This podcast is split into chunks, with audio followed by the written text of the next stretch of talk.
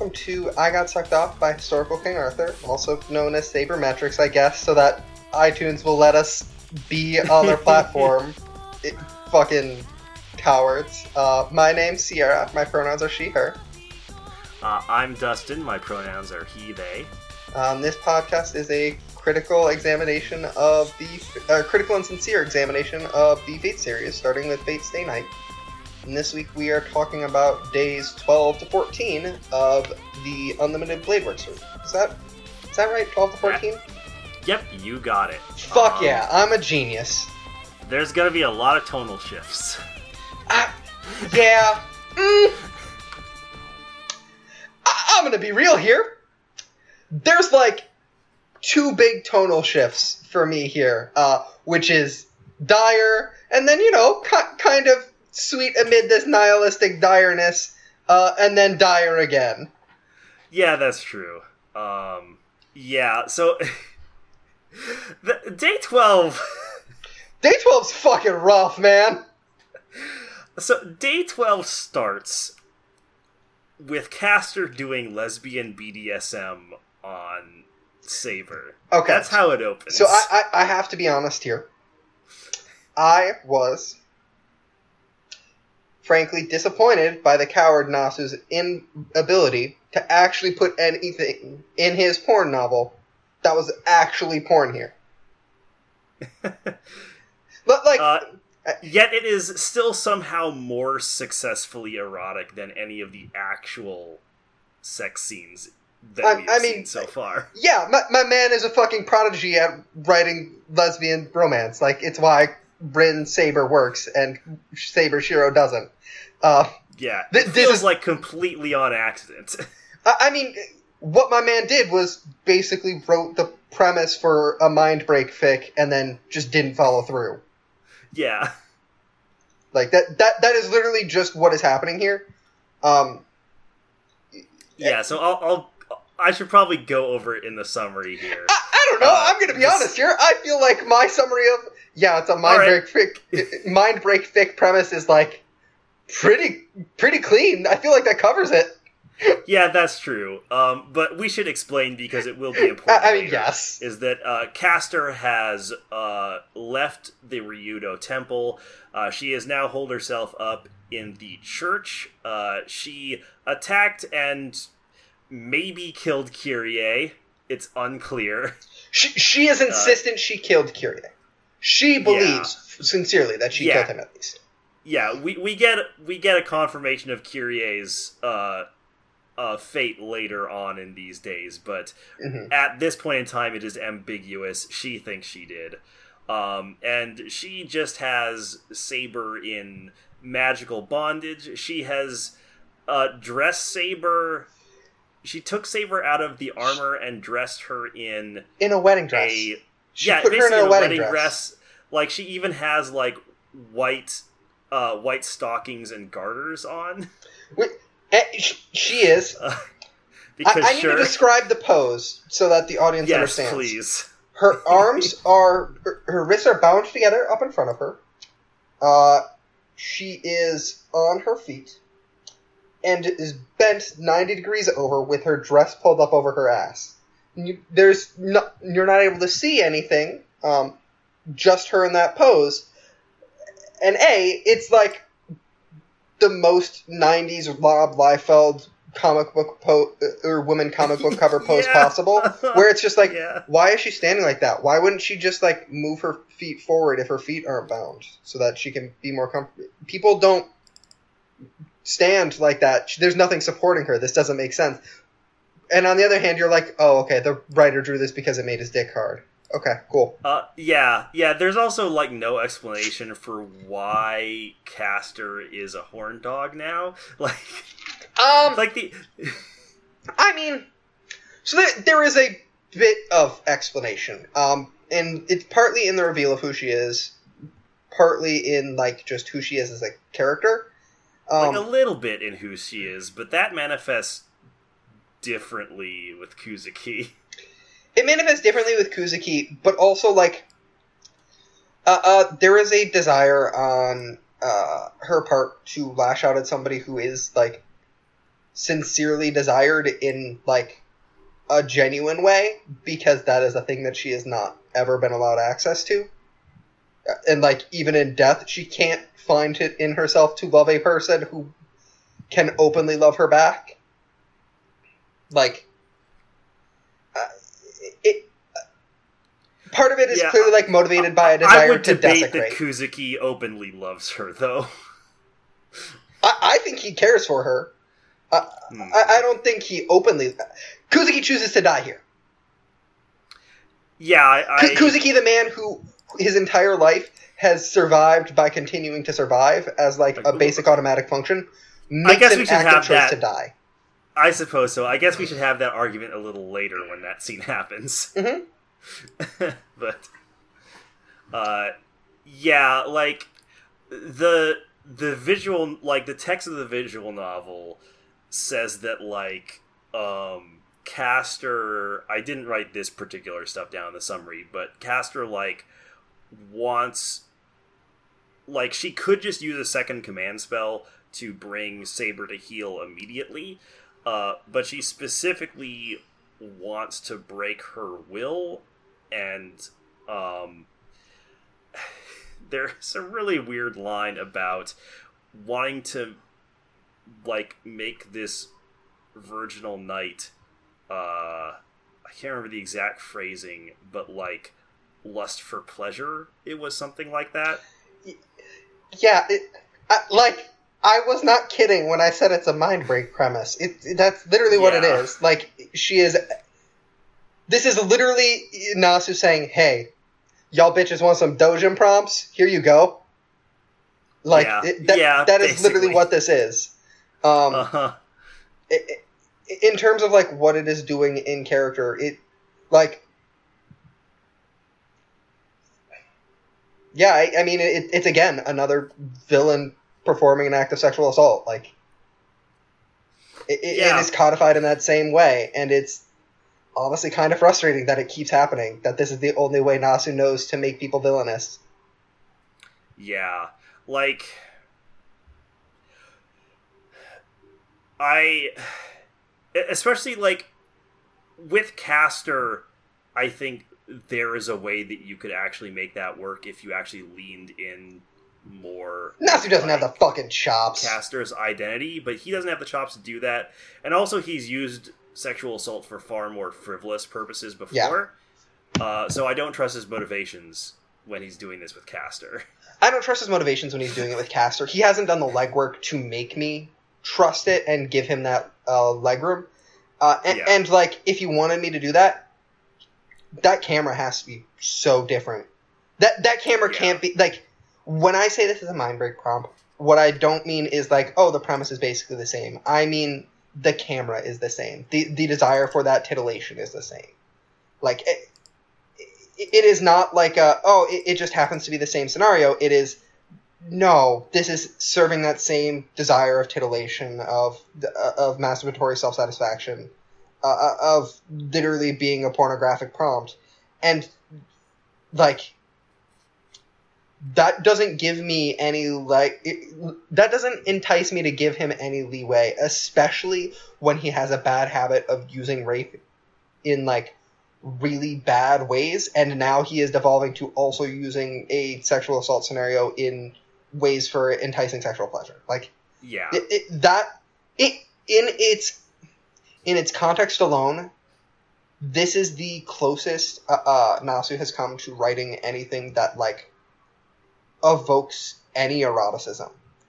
But yeah. in its context of the work as a whole, of a, a work that has it over, been overjoyed to use sexual assault repeatedly, uh, and is now using it to evoke the most sincere uh, bit of erotic writing so far, is like mildly concerning. That's like kind Yeah, of frustrating and uh-huh. upsetting. Like that. It, I, want to be clear here. I'm not particularly looking to kink shame. I'm not particularly looking to get into a discussion about the moral exploration of porn, especially related to topics Yeah, like this. like, it's not. I have friends who are into that kink. We're not here to like tell Yeah. them they're bad people for it. I. I, I legitimately don't care. I don't have like the wherewithal, and I'm a stupid motherfucker. I'm not a person who should be listening to these topics anyway. Um, Yeah. anyway, we're just saying that Nasu is using this particular kink terribly. Yes. it, it, it is specifically Nasu using this kink in specifically this context after establishing throughout his novel for the whole time, uh, uh, and his like frivolous uses of rape and sexual assault imagery to begin with, to now be using it for uh, uh, eroticism is like concerning. It, it makes me concerned about engaging with like the work as a whole, if that makes sense. Yeah. hmm Uh, so moving on from that particular part of the scene, um, as Caster is a- admiring her work, uh, Kuzuki unexpectedly arrives at the temple and asks her what she's doing. She explains what happened to Shiro and the gang, and Kuzuki states he never gave her such an order. Uh, he asks her to explain why she acted on her own. She claims she was attempting to lead him to victory. Kuzuki orders her to search the temple for the grail while he guards Saber. Uh, we now cut to Shiro, who is just waking up. His wound still hurts, but he no longer feels intense pain. He gets out of uh, he gets out uh, out of bed to make breakfast, um, and after eating, he takes off his bandage, disinfects the wound, which has hardly healed at all because he's no longer getting the benefit of Yeah, it, it Um, turns out normal people don't magically heal in a day.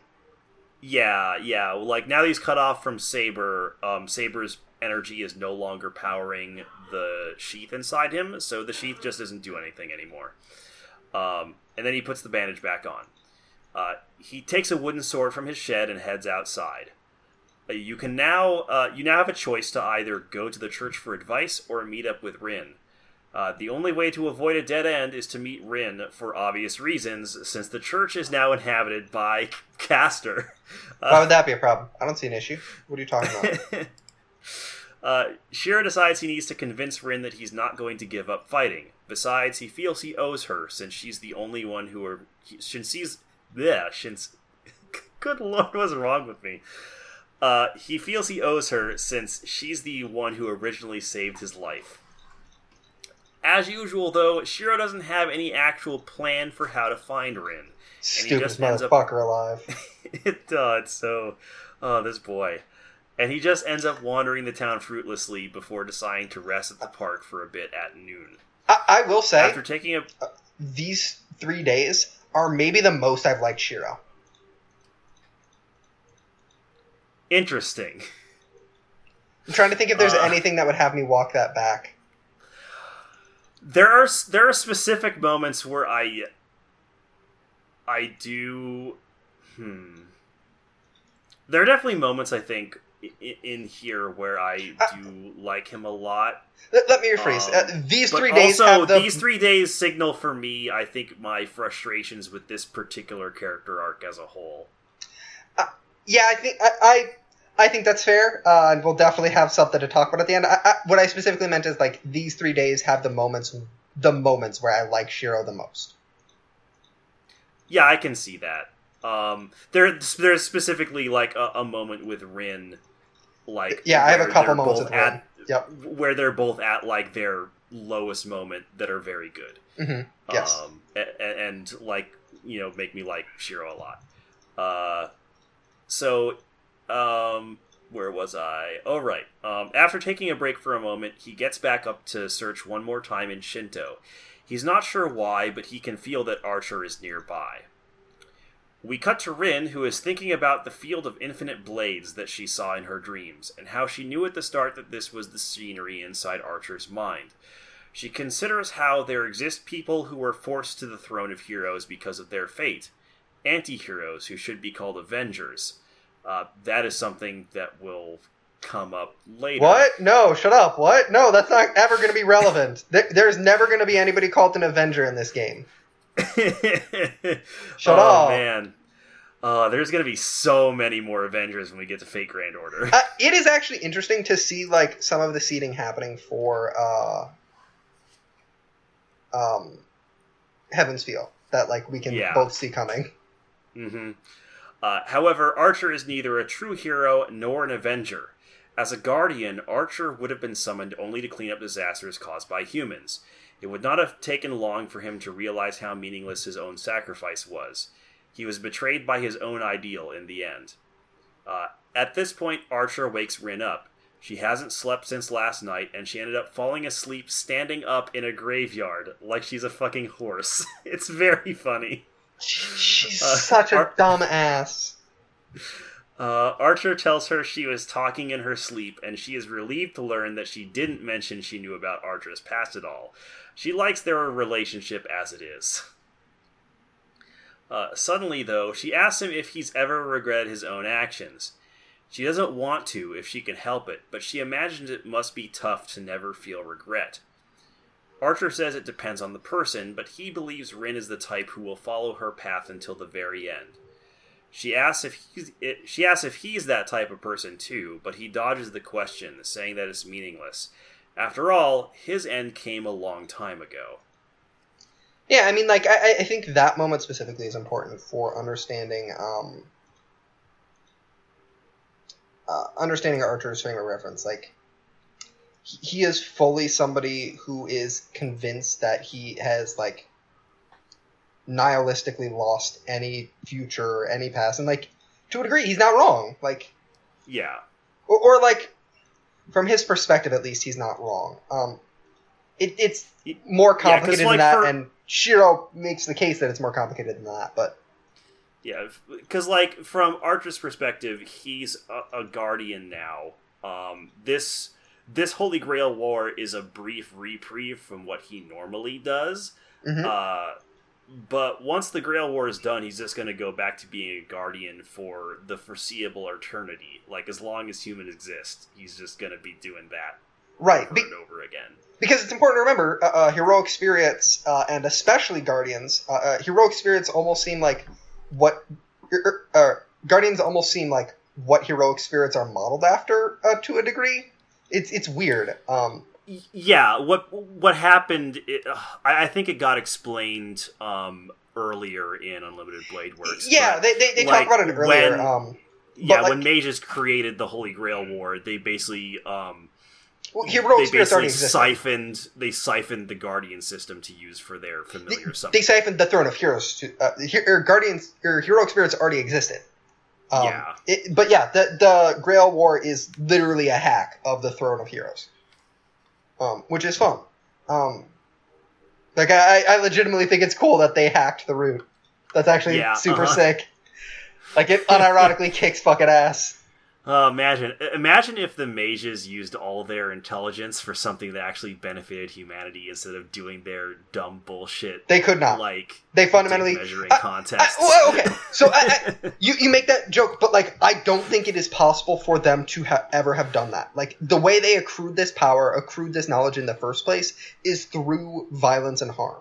That's they true, could yeah. not have accrued that power and also be the same people who would aid people in that same way, or it, like as Shiro would very cleanly make the case, like that aid would be tainted.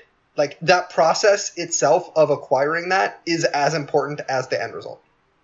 Yeah, it's it's similar to how like you you literally can't uh, expect a corporation to uh, put um, the well-being of other people above their profit motivation because like, oh, it, it's cool that Nestle has a. Uh, uh, to just accumulate profit. That's what they're for.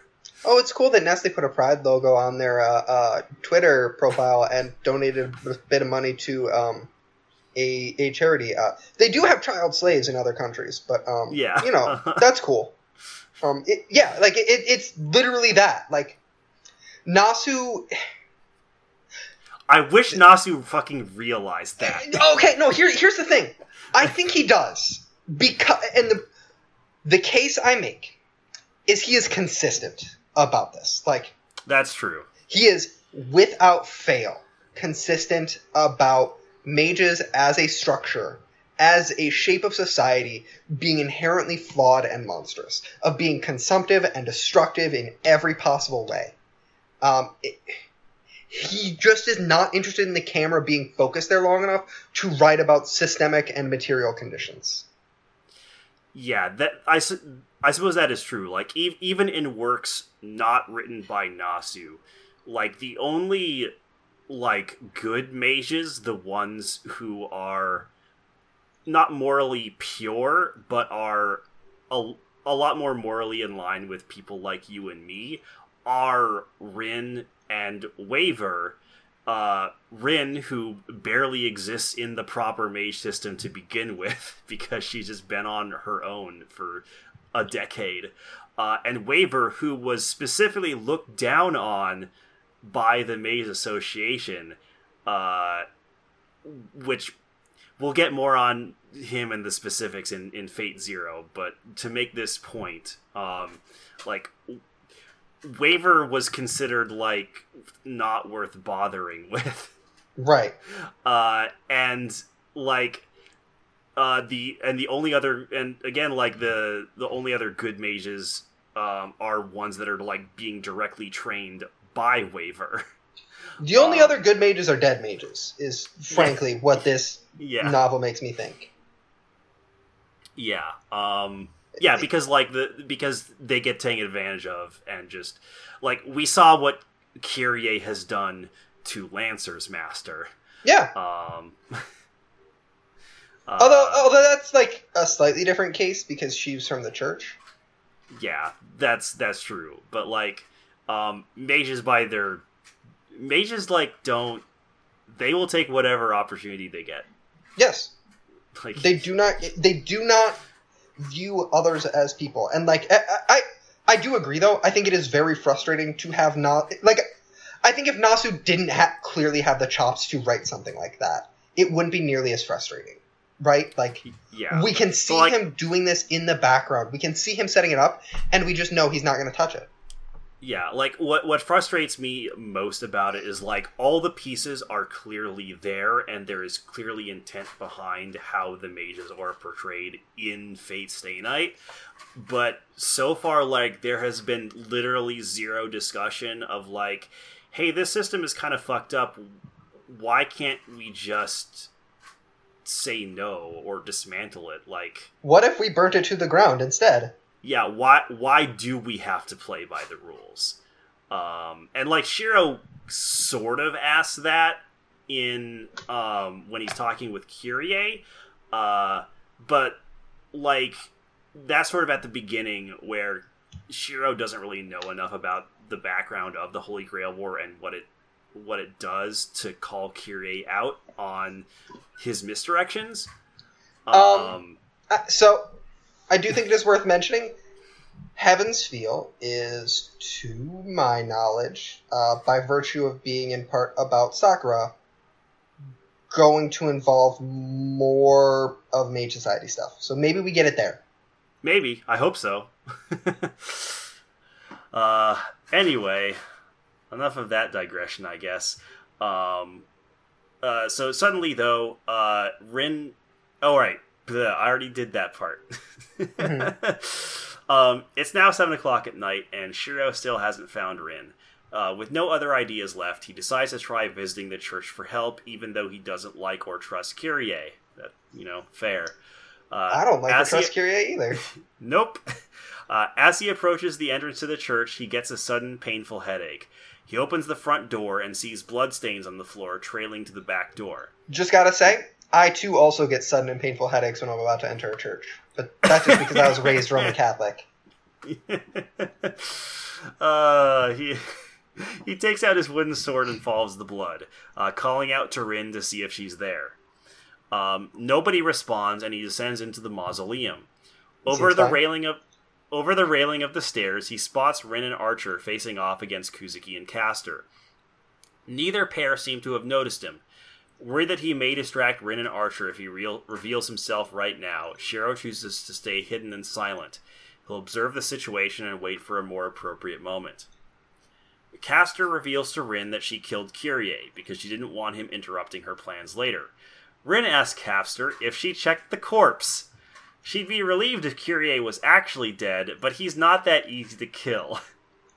Uh, Caster reveals that no, she did not confirm her kill, and Rin was like, "Well, he's probably still alive then." Uh, I, I do think it is interesting too here. Um, Nasu actually does a pretty good job of subtly showing that Rin is like clearly kind of conflicted about Kirei being dead. Yeah, Like, on the one hand, she knows she should be happy that he's like not alive anymore. Um, but it's pretty clear that like when she realizes she didn't check or Caster didn't check the body, that there is some semblance of relief to her.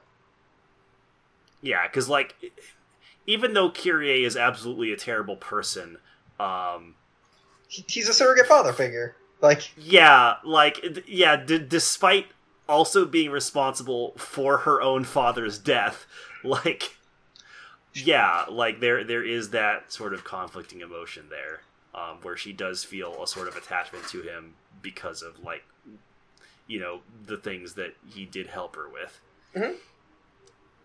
Um. Uh, uh, Rin tells Archer that uh, he'll be taking on Kuzuki and she'll battle Caster herself. Uh, Archer warns her that a Magus cannot beat Caster, uh, but she says she, uh, she wouldn't have suggested it, suggested it if she didn't have a plan already. Archer, however, pushes back, stating that Caster would even kill her own brother to escape. Uh, Caster is surprised by his words and asks if he figured out her identity. Uh, quote, I hear human shaped creatures made of dragon's teeth are magic used by the king of Col. I think it's Col Colchis or Colchis? C O L C I C H I S? I'm not sure. I should have looked that know. up beforehand. Uh, uh, and then he continues I hear that his daughter, uh, Medea, was famed as an excellent witch. Um, yes. we can just say here that Archer is correct about yes, Caster's identity. she is Medea. Um, she, i- i- for those who don't know, uh, Medea is the uh, sorceress in the uh, Argo expedition who aids uh, Jason in the search for the Golden Fleece. Um, and he uh, is the one. Um, he promises basically to marry her, uh, and she is a sorceress who flees with him from her native town with him, uh, only to end up uh, at a tragic wedding uh, when Jason abandons her to marry someone else. Uh, after they've had children together. yeah. I think she ends up marrying uh, a king of Athens, maybe afterwards, um, or that, or she dies. I don't remember which.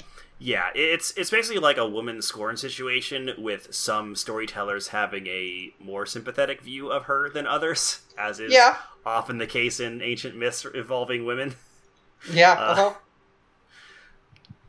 Uh-huh. Um, but yes, uh, so uh, with the jig up, Caster threatens to use a second command spell to bring Saber under Oh, her uh, sorry, I- under her total control. I, I missed the important part of that myth, uh, which is she does murder both uh, his bride to be and the king uh, with poison gifts, and then also her own sons uh, Yes, before leaving. yeah, Uh, she does kill a lot of people. she now listen. I know it's going to be a bold take. Medea did do some things wrong. That she she did do a couple of things wrong. uh, uh, Rin says that Saber would uh, would still be able to resist for a couple minutes, giving them plenty of time to take her out. Uh, Archer disagrees, arguing they'd only be able to take half half her powers at most. Shiro feels a sinking feeling in in his gut and silently begs Archer not to do what he knows he's about to do. Archer walks up to Caster and asks if she has room for one more servant. Caster laughs and says she has plenty of energy to go around for all the servants. Because she's, you know, stealing it from the entire fucking town. Yeah, she's eating people. Yeah. Uh, Archer tells her he accepts her previous offer. He asks her to use Rule Breaker on him, but Caster hesitates. If he's willing to betray Rin, he's certainly capable of betraying her. Archer agrees it's possible, but reminds her the command spell exists to punish betrayers. Caster seems reassured by this and then plunges the dagger into his chest. Uh, Rin- watches these events transpire silently. She knows it's now impossible to escape. With no other options, though, she tries to run anyway. Kuzuki dashes towards her. This is Shiro's only chance. He jumps over the railing and lands between them. His wooden sword shatters against Kuzuki's fist, but it block but it does block the first blow. Everyone other than Archer is surprised by Shiro's sudden entrance. However, Kuzuki continues his assault.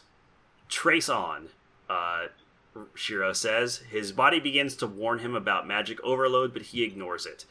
Uh, his body was made to create swords. He believes it's impossible for him to die by making them. Keyword believes. Uh, um, with Archer's twin swords now in his hands, he repels Kuzuki's attack. So, uh, however, so I do want to say one thing, which is we are going to get uh, a bit more explanation of how projection functions, and like, I do think it is important that like, yeah, Shiro's power is fundamentally built on the backbone of his certainty of the way the world should work. Like that's yeah, that's literally how projection functions. Um, yeah. And so him believing that like, yeah, he can't die from swords, so they won't kill him is like, honestly, probably part of what means he doesn't die. uh, however, the force of Kuzuki's blow has reopened Shiro's wound. He is now on a time limit to defeat Kuzuki before his body gives out. However, he can't think of a way he can possibly do that. Uh, readies an attack to finish them both off, but Archer intervenes, saying he forgot to tell her his conditions for joining her. He would like her to let them go since they are useless as masters. Caster agrees to spare them, but she'll kill them if they get in her way again. Rin and Shiro turn around and walk to the stairs to leave. For a moment, Rin turns around to look back at Archer. He tells her it's wrong to curse him, he simply chose the stronger master. Rin tells him he'll regret it. She'll defeat Caster and get him back. Uh, interesting for Rin to tell Archer of all people that he will regret something. after the yeah. previous conversation. Yeah, I mean, and like stuff like that has me like, man, Nasu, you can like do a right. This is like, yeah, yeah call and response. Yeah, man, you got it. You know what you're doing. Yeah. Cool. Uh, uh, uh, on their way home, Rin sees that he, that Shiro is falling behind and urges him to take a moment to rest. Shiro insists that he'll be fine and they should get back home to any home as quickly as possible. Rin lashes oh. out at him, saying he's clearly not fine and that he should never have entered the church or used projection magic. There was um, there was one thing I wanted to mention about Shiro uh, casting projection as well. Uh, um, sure, go ahead. So that there, when he is casting projection, uh, he says, uh, a um, there, there's just a cool little effect where between every line there's a little red uh, uh, danger in parentheses, and it just oh, it, yeah. it's very evocative. Like it's the way um, Nasu plays with text and how it's displayed in this VN is actually super super fun. Like it, it is genuinely very evocative a lot of times. Mm-hmm. Um, but he also says uh, success is a matter of course. Do not reconstruct from the basic structure. Read its concept, the maker's thoughts, expectation, moral, faith, and the origin itself. Um, that is why it is not reconstruction, but projection. It is an equal shadow cast by the true self. It does not matter how great the work is. If it has been accomplished once, there is no problem with recreating it.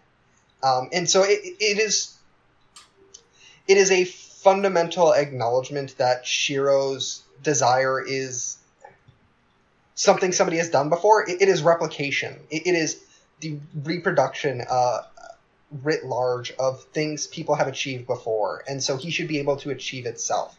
Like that is part of why he believes everything that he can do is not impossible because somebody else has done it before, so there's no reason for him to be unable to do it. Yeah. Which I, I think is interesting. Like, Shiro framing these incredible, impossible items as they've existed once before, so there's no reason they can't exist now, versus yeah. the context uh, everyone else can see things. And, like, extrapolating that writ large to the dynamic of the Holy Grail War and Shiro and Rin versus the uh, rest of Mage Society is, I think, genuinely kind of compelling. Yeah, yeah. it's it's interesting because like you, because oftentimes, especially like with um, mythological figures and their weapons, you know, like Caliburn, um, they're portrayed as these uh, very special weapons They're, Um, they're literally called divine mysteries. Yeah, yeah, but like someone had to forge Caliburn. Someone had to like make Gae Bolg. Um, they they didn't just appear out of the ether. Um, Yeah, and like this is part of what I was talking about before, where like Nasu in the you can see Nasu concerned about like material realities here. Like Shiro from yeah, the beginning, we call what that is like the origin of things? what, what is the origin of things? Yeah, a thing it had to exist. A thing had to be made, and like yeah, it's, and it's oftentimes incredible. it is a person who makes it, exactly it, a like person. not not some god, but like an actual human human being. And if it was made once, it can be made again. And if it was made once in the first place, it can be understand how it was made because a person made it. And like to replicate it is going to require understanding that person, require understanding them in depth, Yeah, thoroughly, like and understanding they what they the wanted. weapon. But like, the possibility is there. It a, a divine mystery is like not that much of a mystery to Shiro because he wants and lets himself understand it instead of accepting that it is unknowable. Yeah. Um. and like this is wh- where fr- that frustration comes in like this is this Shinji or the Shiro that we saw early in the uh, novel where like he was fixated on understanding systems and understanding uh, objects in that same way with the psychometry and we were calling out like yo man maybe this is going to be about systemic and material realities and then it just wasn't. Like Yeah. Nasu like, has the uh, pieces here. He's doing something.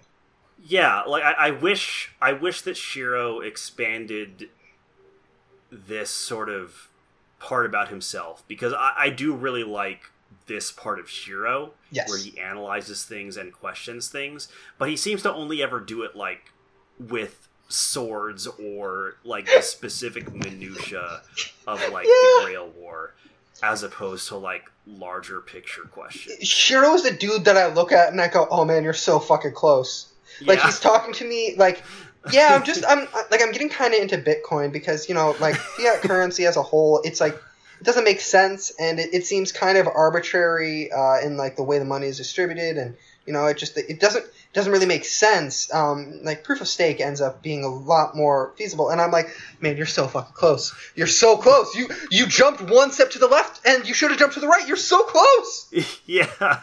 What if you questioned money itself and not just Uh-huh. was like, what if we made a different money? yeah exactly Like Shiro, man, fuck. Uh, okay, actually no. Shiro would Uh. be into Bitcoin. Rin would be into Bitcoin. Rick, Rin would be into Bitcoin. Rin would Rin would be into I- Bitcoin, and Rin I would have made Rin, a fucking killing with Bitcoin. I love Rin, but she would be into Bitcoin. Like Rin is the person who finds the next coin that is going to be big, invests in it, and then Rin be- cashes out. Do you think Rin would be the person who made it big at Bitcoin, but then forgot the password to her BitLocker? Uh, um, do you mean uh fuck? What's his name? Uh, Sakamoto, I think it was. Yeah, I can't the remember dude the who- dude. Okay, so that th- this is entire. That dude is. Give me one second. I'm actually going to look up his name because Yeah, would, this guy's story the is. dude who has like a has a hard drive with their their entire Bitcoin savings on it, but they cannot remember the password for the encryption? So there are. there is a story behind it. There is a large chunk of the original Bitcoin that has, to my understanding, basically never been touched. Uh, it's unclear exactly who uh, has control of it, but it is largely uh, assumed to be. Uh, um, Because like friend of the show Kim posited that Rin would also make Grover House, and as much as I hate it, I cannot disagree with her. Rin would make Grover House because Rin doesn't know how to build a house, and she wouldn't let anyone help her. Um, yeah. Shiro would be like, "Look, I can, I can help you reinforce this." Like, it's like, no, I don't need your help. uh, Satoshi, uh, like Satoshi Yakamoto or something like that. I think is the uh, uh, supposedly one of the people who made Bitcoin. Um, and there is a dude who claimed to be uh, Satoshi, who um, was definitely at least one of the early people to get in on Bitcoin, who uh, basically tried to forge his dead friend's uh, uh, permission to loot his company, uh, steal all of the Bitcoin and assets. Uh, oh my god. uh, wrote emails between the two of them months after the friend was dead, and uh, then, when the Australian IRS was catching up to him, uh, called the dead friend's family in America and was like, "Hey, so I just wanted to let you know, uh, you know." Uh, that he let me do this, uh, and so we're okay. And I just I wanted to let you know in case anybody asks. Oh Uh, and then the family started looking into it and was like, "Hey, Satoshi Nakamoto, I think it is actually, not Yakamoto." Um, Okay. But in the dead friend's family was like, "Hey, wait, what the fuck?" Uh, and basically brought this guy up on charges here in America, uh, and the entire he is he is like blatantly, obviously not Satoshi, like clearly not Satoshi. And his entire business model is built on him being Satoshi, on him saying he's Satoshi and that he's the one who did it. Uh, like all of his uh, contracts are based on his reputation as this person.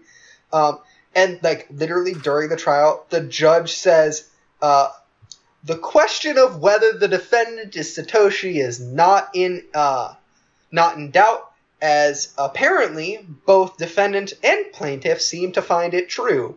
And it's like, oh, okay, judge, even you don't believe this motherfucker is who he says he is. But if he is who he says he is, then A, the defendant gets to keep all his fucking uh, contracts, and B, the plaintiff can ask for way more fucking money because it means he's way richer. Uh, oh, wow. But he claims he doesn't have access to any of this Bitcoin because he sent a 12 part bonded courier with the last part of the key uh, set to come to him at an unspecified point in the future. okay, this is not the same person I'm thinking of. Okay. This is uh, a dude who just has an encrypted drive and he can't remember the password for it. Oh, okay. Yeah. and he's no, on like his last two attempts. th- this is the dude who th- claims to be the founder of Bitcoin. Okay, yeah. Um, Anyway, uh, Anyways, yes. So point point of order: Rin would make Grover House. Rin but would make Taiga Grover would House. make, but Taiga would make the killer zip line. Yes, absolutely. Shiro would help make the killer zip line. Hey, Taiga, I don't. I think the kids might go too. f- Okay, I guess. Yeah. uh. Anyway, God, we're at forty minutes and not even done with day Fuck. twelve. I was like, you know, we could prob we could probably squeeze this into an hour. I was Oh, stupid wrong. absolutely not. I Uh, appreciate you not telling me I was stupid to my face and just letting me discover on my own. Uh, anyway, um, so yeah, Rin lashes out at him, saying he's clearly not fine and, and that he should never have entered the church or used projection magic. Shiro stays calm and says, quote, It's more painful for you, right? So let's go home. You can complain once you get home, end quote. Rin goes silent, then murmurs, I can't believe it. A guy made me cry. Uh, which is the most Rin way to be emotionally vulnerable. Uh huh. Uh, she takes his hand and leads him to the foreigner's cemetery. She tells him to sit down and turn his back to her. She then sits down and places her back against his. This scene is fantastic. This scene Um, rules in part because Shiro just like isn't weird horny boy about it. Like we'll get to it, but like we can see the shape of Shiro as a person when he gets older here, when like he matures a little bit and like yeah, like I I, I see why Rin would like this Shiro. Like Yeah. th- Uh, this Shiro here who is just like comfortable with Rin, who is happy Mhm. to be around her. and is just here to like help. Um, quote, I'm just talking to myself, she begins. She confesses that she shouldn't should that she should have done what Archer suggested and defeated Caster regardless of the method. She was worried about small sacrifices, but now the entire town might be sacrificed. She feels she always screws up when it matters the most, and that it's her fault for letting Caster do whatever, uh, for letting um, Archer do whatever he wanted. Uh, even worse, though, Archer told her she's not the kind of person to regret her actions, but she can't help but be depressed at her mistakes. Shiro tells her he agrees with Archer. There's nothing for her to regret. She asks why he thinks that. Everything turned out terribly because of her ideals. Shiro insists she did not she did not make a mistake. She just wasn't successful. She can still be proud of herself. He says he won't regret his actions either. Quote, I believe what I've done is right, but it's full of stitches, he explains. But you're different. You're the type that will regret something, then go back and retaliate. I'm deceiving myself with all the patchwork, but you go and completely destroy it with a straight face. I'm sure you don't intend to give up now. End quote. There is like a sincerity in his admiration for her that like feels very genuine and compelling. Yeah, he honestly does look up to her. Yeah, like it, it's it's it's very good. Like it, this scene rules. Yeah, and not and not and not because like she's a more powerful mage than him. Uh, it's because he sees in her a conviction that he wishes he had. Yeah, like there is like a, n- nothing but respect for her in like a really deep and fundamental way, and like that is compelling. Yeah. Um, they both go silent for a moment. Then Rin asks why he came to help her. He has a lot of reasons, so he just says the one thing he needs to tell her. He returns her pendant to her and mentions he has the exact same one at his house. He's been admiring Rin for a long time. He got to like her even more after talking to her, and he didn't want her to die. Rin gets flustered and tells him not to say things so directly if he doesn't want to create misunderstandings. Quote, I won't con- I won't create misunderstandings, Shiro continues. I really do like you. She calls him an idiot, but he doesn't feel bad. He's just glad she's back to normal. So, this is the part where I need to roast myself. Sure. Reading this scene, I was like, you know, okay, yeah, Shiro, man, I, I, I can fuck with you right now. You, you're doing all right. And then I realized I've literally done this move. Like, like this is literally uh, this is literally how I flirt with people, where I just am like, yeah, man, I'm into you. Uh, it's chill, but like that, it is what it is. Uh, all right, cool. Like, I, I literally down to like, we're hanging out at night, uh, just chilling. Ended up like telling somebody I liked them in this exact same way, and it's like, well, well, fuck. Hmm. I don't I can't like believe being... you're the Shiro of this podcast. I'm so fucking mad that you're right. like, like literally, just as I was going through and reading this, I was like, okay, okay, yeah, th- this makes sense. This is this not just how most people communicate that they're interested in somebody? Like the moment you realize, you're just immediately like, yeah, cool. I'll just tell them how I feel. Uh, no expectations, no obligations, but you know, just figure they should know. Uh, and then went, oh no, that's because I'm stupid, and just this is just how I handle shit. Um, Rin would call you a baka. In her defense, yeah, man, I'm dumb as hell. uh, with Rin's good spirits restored, uh, she suggests they go back home now and offers him her hand. As they leave the cemetery, she thanks him for helping her out. Back at Shiro's house, Rin offers to treat his reopened wound. She heals his dead nerves uh, by just slapping him uh, and gives him a painkiller ointment. The slap feels complimentary more than anything. Yeah. Uh, she then wraps bandages around the wound. Uh, afterwards, she heads into Shiro's kitchen to make a late dinner for the two of them. Uh, but Shiro has to help because Rin doesn't actually know how to how to make miso soup. I fucking love Rin. She's so dumb. she only knows, she only knows how to make Western food. Uh, as they eat, Shiro decides to tell Rin about why he joined the war. At first, it was because he got dragged into it and wanted to do something about it. But now he realizes he joined because he likes superheroes and wanted to protect everyone. Rin observes that the fact that people are dying bothers him more than the possibility of his own death. She may not like it, but she's come to accept that he'll try to fight no matter what she says to him so she's decided to continue cooperating. Uh, later that evening, Rin explains the limits of project- projection magic. since it relies on the mental image of the user, projection won't work if your mental image of the object is not perfect. Shiro asks why then his project- projected swords broke, since clearly his mental image was good enough for him to project them in the first place. Rin explains, in a manner that I found to be somewhat confusing, uh, that a flaw was created after the sword was projected. Quote, the sword is perfect the moment you project it, but what you imagined is a sword that won't break, right? If this sword breaks in real life, what is projected becomes a lie. This isn't because the sword broke. What you imagined is sword that will not break. But when it breaks, the sword that broke and the sword that will not break in your imagination became two separate things. It's because the scales between you and reality tip. End quote. When Archer's swords broke, Shiro's mind no longer considered them to be Archer's swords, so they disappeared. Uh, which is the slightly easier way of explaining it. Basically, that, like, a sword that does not break is actually impossible. Like, it does not exist. But mm-hmm. that is what Shiro imagined when he constructed them.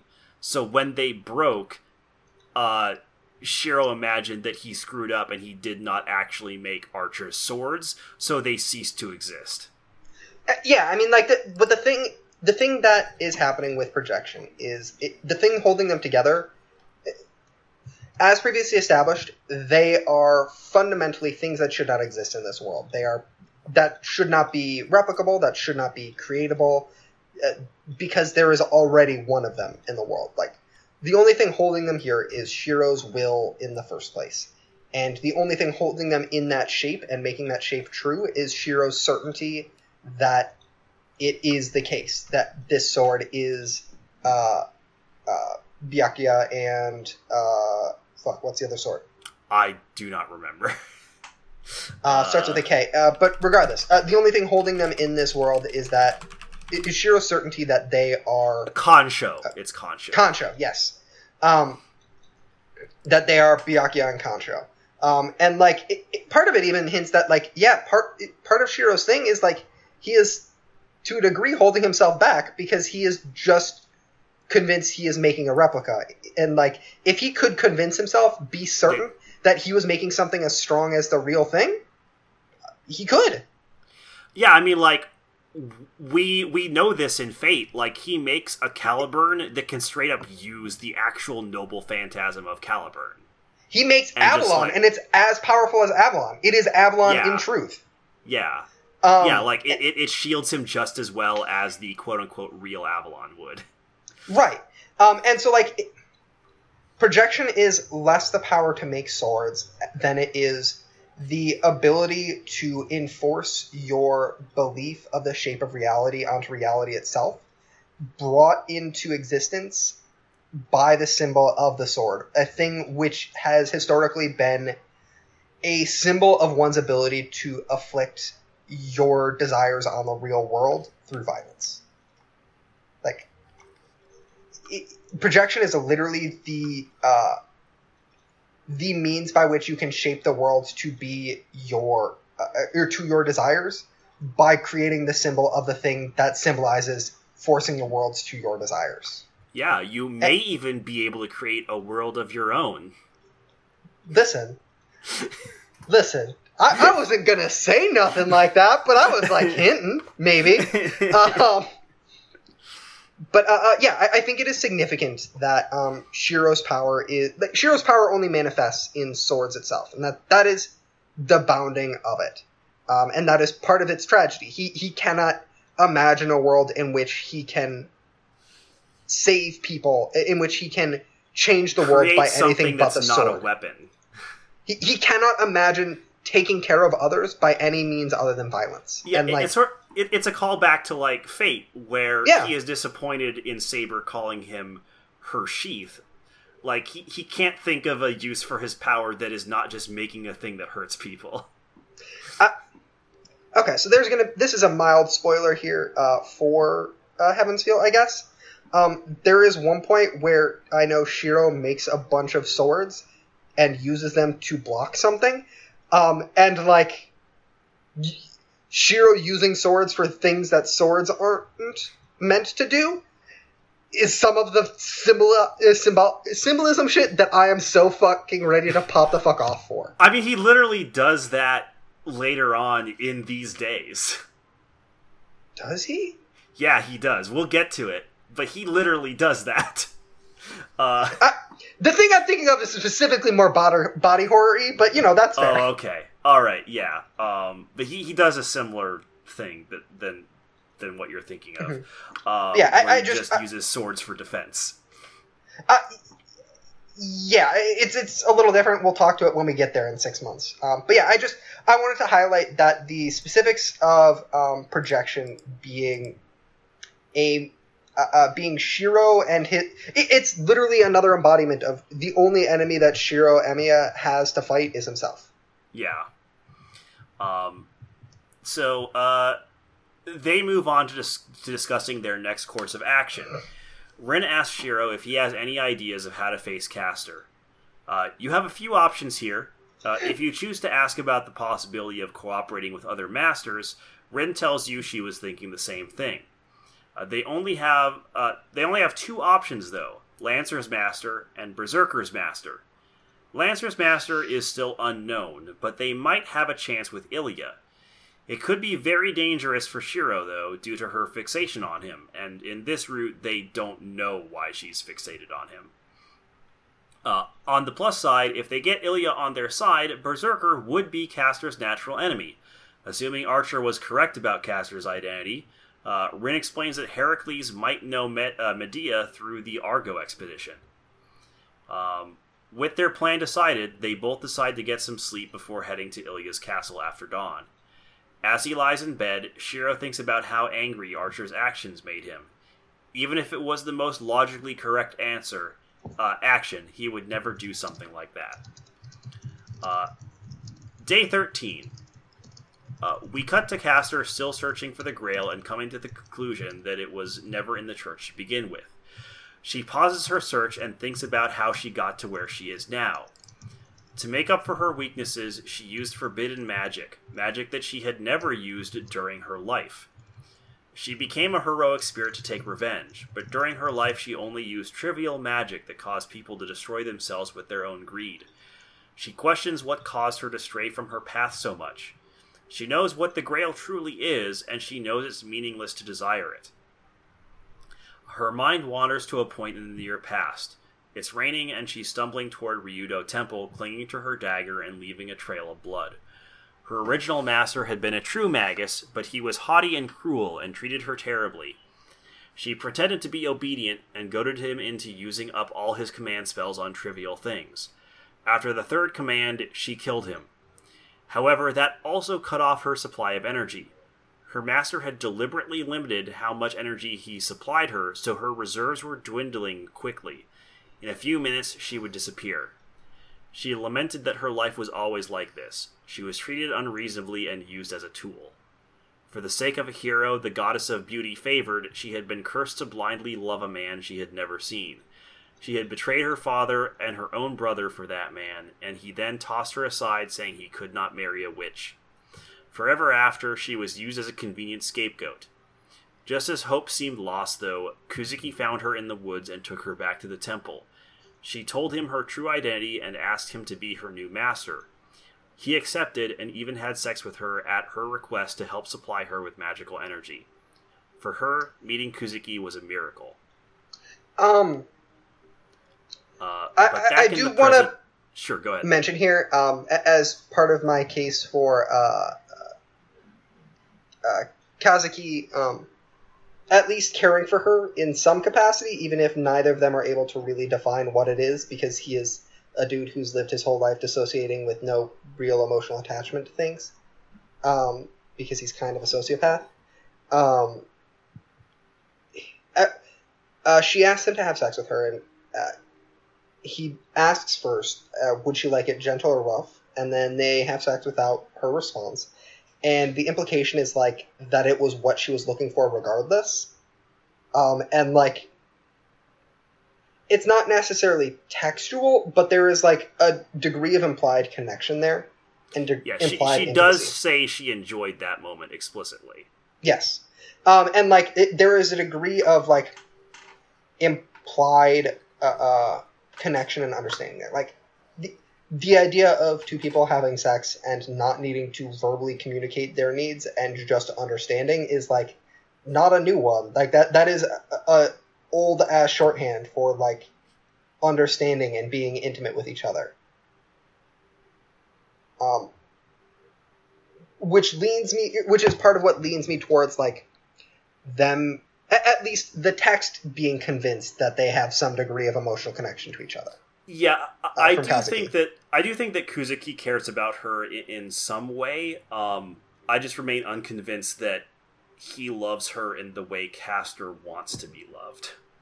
Yeah, I mean, I, I don't think it's possible for him to love her in the way that Caster wants to be loved, because Caster wants to be loved in a whole and emotionally healthy way, and neither of them are even remotely capable of that.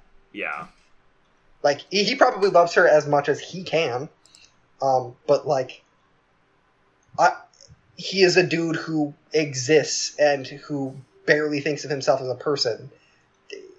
It's hard for somebody like that to have strong emotions or be able to identify them and act on them appropriately. yeah. You know what I mean? hmm Uh, but back in the present, things are things are not going well. Uh, she knew he didn't approve of her actions, and they did not get along well. Archer comes to check on how Caster is doing, mostly because he's bored and wants to banter with her. Because regardless of who he's serving, Arch- Archer will always be kind of a shithead. uh, Yeah, kinda. Caster explains that originally servants like her and Rider would never have been summoned, but some but something happened during the Third Grail War that changed things. After a brief talk, Caster orders Archer back outside. Uh, we cut to Shiro dreaming at, about the Fuyuki fire. As he uh, as he laid down in the rubble and waited for death, that uh, waited for the death he knew was coming. He considered how wonderful it would be if he could save everything there. He wished nobody would have to suffer, suffer, and that's why he tried to become a superhero. He knows it'll take a long time to reach that goal, and he'll take the wrong path along the way and lose a lot of things. Quote, but I cannot discard them as meaningless. I have to present meanings for everything I've trampled upon and everything that cannot be returned. End quote. Even if he's walking down the wrong path, he will not regret believing in it. Uh, this is sort of the warning sign for, like, I, I was. mm. So I remember when I first watched Unlimited Blade Works, I remember like not particularly liking the conclusion that Shiro comes to, and I was thinking, well, maybe when I read the visual novel, it'll be different. So far, so far, no. so, So- far, I'm not having different feelings. I'm a little more okay with it than in Unlimited Blade Works. In Unlimited Blade Works, it's kind of just a matter of fact. Like even if ba- even if I end up in a bad spot, I, I don't care. It's worth it. Um, here, Shiro is pretty cleanly stating that like. I, I mean, he doesn't want to end up where uh, Archer is, um, but like the important part of this is the process there, like the work and the act of reaching for something, and like he doesn't want to reject that. He thinks that is still valuable still. Um, paired with in the visual novel, at least, it's pretty clear to me, at least, that Archer's existence is not a foregone conclusion for Shiro. By virtue of the fact that uh, uh, Archer doesn't remember any of this. Like, this doesn't change any of Archer. It, it- not only does Archer not remember any of this, uh, uh, at one point somebody even explicitly says, "This won't save you." Ar- Yeah. Like Archer is stuck in the Throne of Heroes no matter what. He he is from, if not You, an you alternate can't affect timeline. time like that. Yeah, like he, he can't affect time like that. Not because like, oh, you this won't save you because uh, uh, you can't kill him in the first place, but this won't save you because like even if you kill him, you're still where you're at, which to me at least uh, implies a timeline separation to a degree, or, or a separation of realities, where like yeah, there's like there's a non-zero chance that Shiro ends up where Archer is but like Archer's history included nothing about the Holy Grail War, like Yeah, at all. the the concern I have is something I'll I'll actually get to when we cover like Berserker's final scene. Interestingly enough, huh? Okay, well, I'll I'll- I'll get to it. Um, sure. but yeah, I have my concerns about Shiro here. Um, so uh, he he wakes up and talks to Rin, um, who he who he is briefly surprised to see wearing glasses about the plan. Glasses, Rin. It's great. She's just wearing glasses. Uh, Uh, the woods she's like all flustered by it, and I'm like, "Yeah, man, she uses this to see. What, yeah. do you Some want her to not be able to see? What the fuck?" Some dudes just like glasses. You you know otaku. Uh, the woods surrounding I the try not are- to. the woods surrounding the castle are dense, and people can easily get lost if they aren't prepared. To make matters worse, they'll be out of options if negotiations fail. They won't be able to, be able to escape without defeating Berserker. With no other choices, though, the two take a cab to the edge of the forest and travel the rest of the way on foot. At the forest entrance, they encounter Illya's alarm barrier. this scene is actually really funny. Uh, it gives Shiro a mild shock. Rin reasons it's probably better to announce their presence anyway, since they're just here to talk. Right before she walks through it and receives a much more severe shock. Uh, with the implication that Rin's Rin has specifically set up the barrier to give differing shocks to different people, uh, which makes Uh-huh. me like Illya a whole lot more. Illya specifically fucking with Rin is very funny. Uh, there, what's weird is like there's actually a lot of there's actually for as little time as Illya gets in Unlimited Blade Works, um, it's all great. Yeah, uh-huh. Uh Listen, uh, basically this entire Berserker scene is tear-jerking bait, uh, and it it- 100% works for me. Oh yeah, like I was, I I- was, I- I was crying while writing this summary. Here's the thing. Uh. it's so fucking easy to make me cry. My partner has a video of me drunk crying because I literally thought the word dogs. Um, that being said, this scene absolutely made me cry. it's yeah. The, what's coming up here is just legitimately fantastic. Um, anyway, uh, we're not quite there yet. Uh, any uh, three hours later, they finally arrive at the castle. Rin is suddenly concerned. She can sense someone else here besides them and Illya. She quickly decides to sneak in by climbing a tree and jump kicking through an upper floor window. Ah, God, I love Rin so much. Uh, as they enter, Shiro hears the sound of fighting. Uh, they run to the stairwell. Bef- uh, before heading down, they decide to split up. Uh, that way, if one of them is discovered and things go south, at least there's hope for the other to escape. Uh, before heading down, Rin reminds him not to get involved in the fighting. Saving others comes after saving himself. Um, however, Shiro does note that he gets the, gets the sense from Rin's expre- expression and the way she's saying it that Rin does not actually expect him to fa- to like listen to her at all. She knows better. She's just saying it because she feels she needs to. Mhm. Uh, if you're saying something, I'm not hearing you. You're cutting. Oh. I, I- I just said, yeah, I, I didn't have much to add here. Okay. Uh, they head down and take cover behind the stairs railing. Uh, Shiro is surprised to see Shinji on the ground floor observing the fight. Gilgamesh is here fighting Berserker. In truth, it's barely a challenge for Gil. His infinite rain of swords easily keeps Heracles at bay while slowly but surely chipping away at his stock of lives. Just as it seems like Heracles is about to reach Gilgamesh, uh, Gil releases uh, unleashes a new noble phantasm, Heaven's Chain. The chains wrap around Berserker's body and limbs, bending them in unnatural directions. Illya uses a command spell to beg Berserker to return to her, but nothing happens.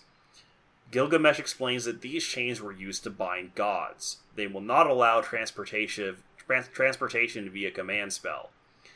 Gilgamesh raises a finger and finishes off the defenseless Heracles with a barrage of 22 noble phantasms. Illya mourns Berserker and tries to run to his corpse, um, but Gilgamesh, in possibly the cruelest thing we've seen anyone do so far, uh, slashes her eyes with the sword in his hand and then pierces her lungs. Uh, it is noted in the text that he deliberately misses her heart, Yes. um, Um, which like that- is for a specific non-cruel reason, but also he probably does it also for cruelty. Yep. It's it's this part of the scene is nausea inducing to me, just from the cruelty uh, on display. Um, filled with rage, Berserker suddenly bursts out of the change, chains, but he's too slow. Gilgamesh fires a lance similar to Gae Bolg through his heart and kills him for good.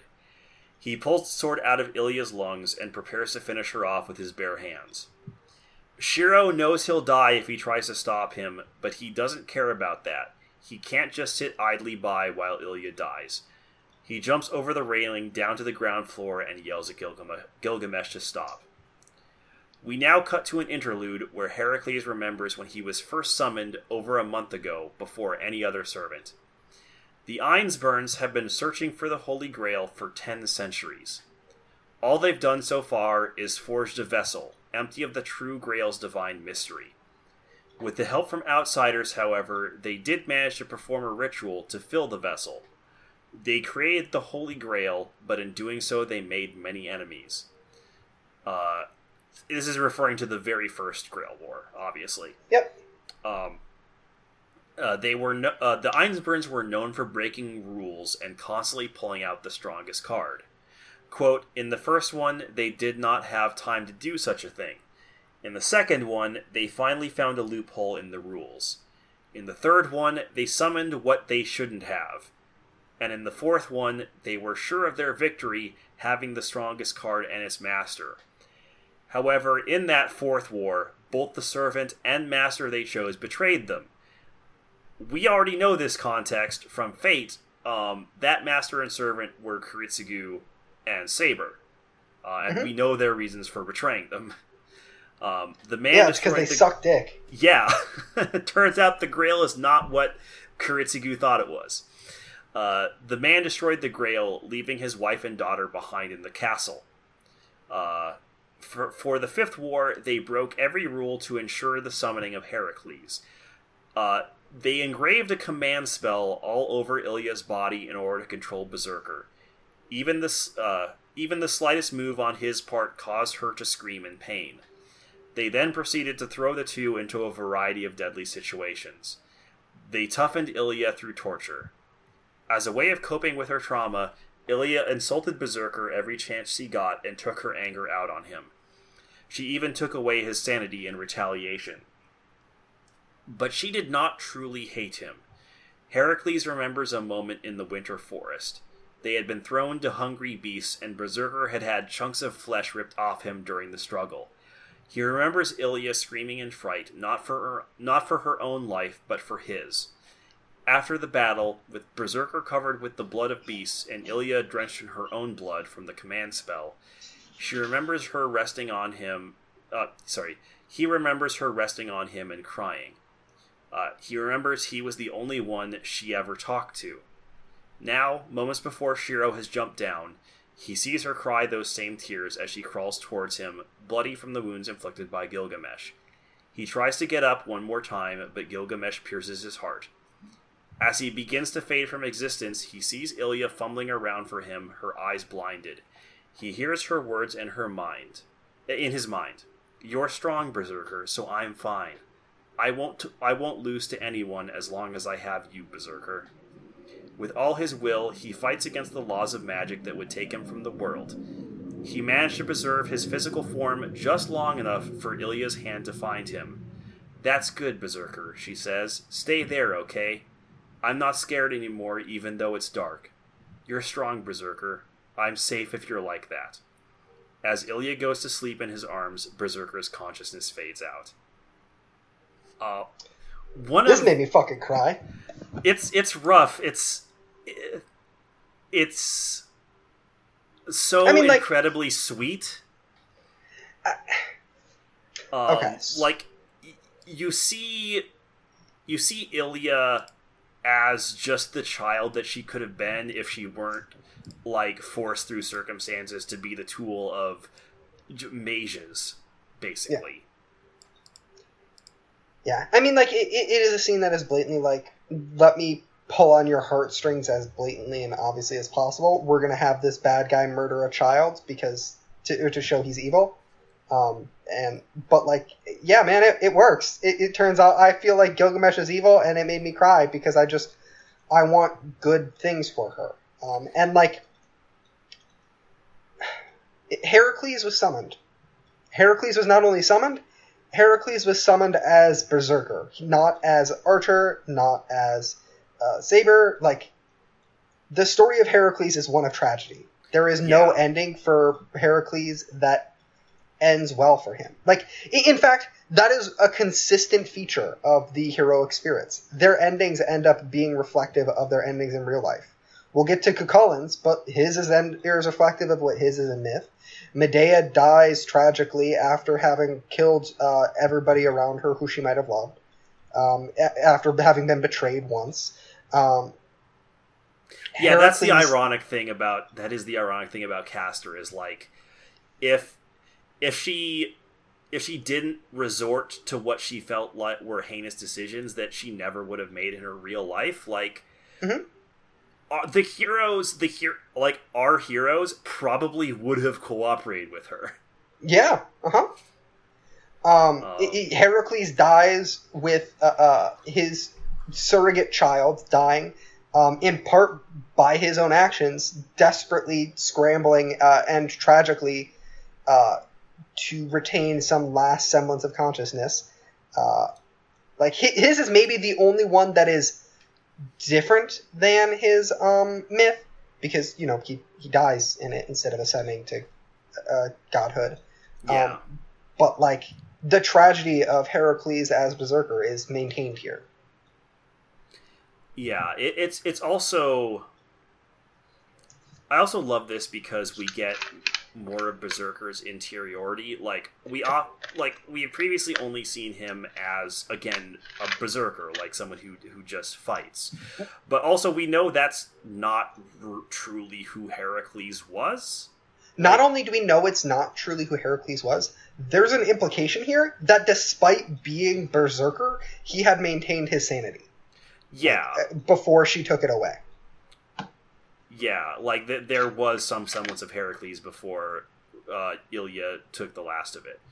Um, Mhm. Because like uh, when you think about it, Heracles, um, like there are a lot of heroes that are summoned to this fight.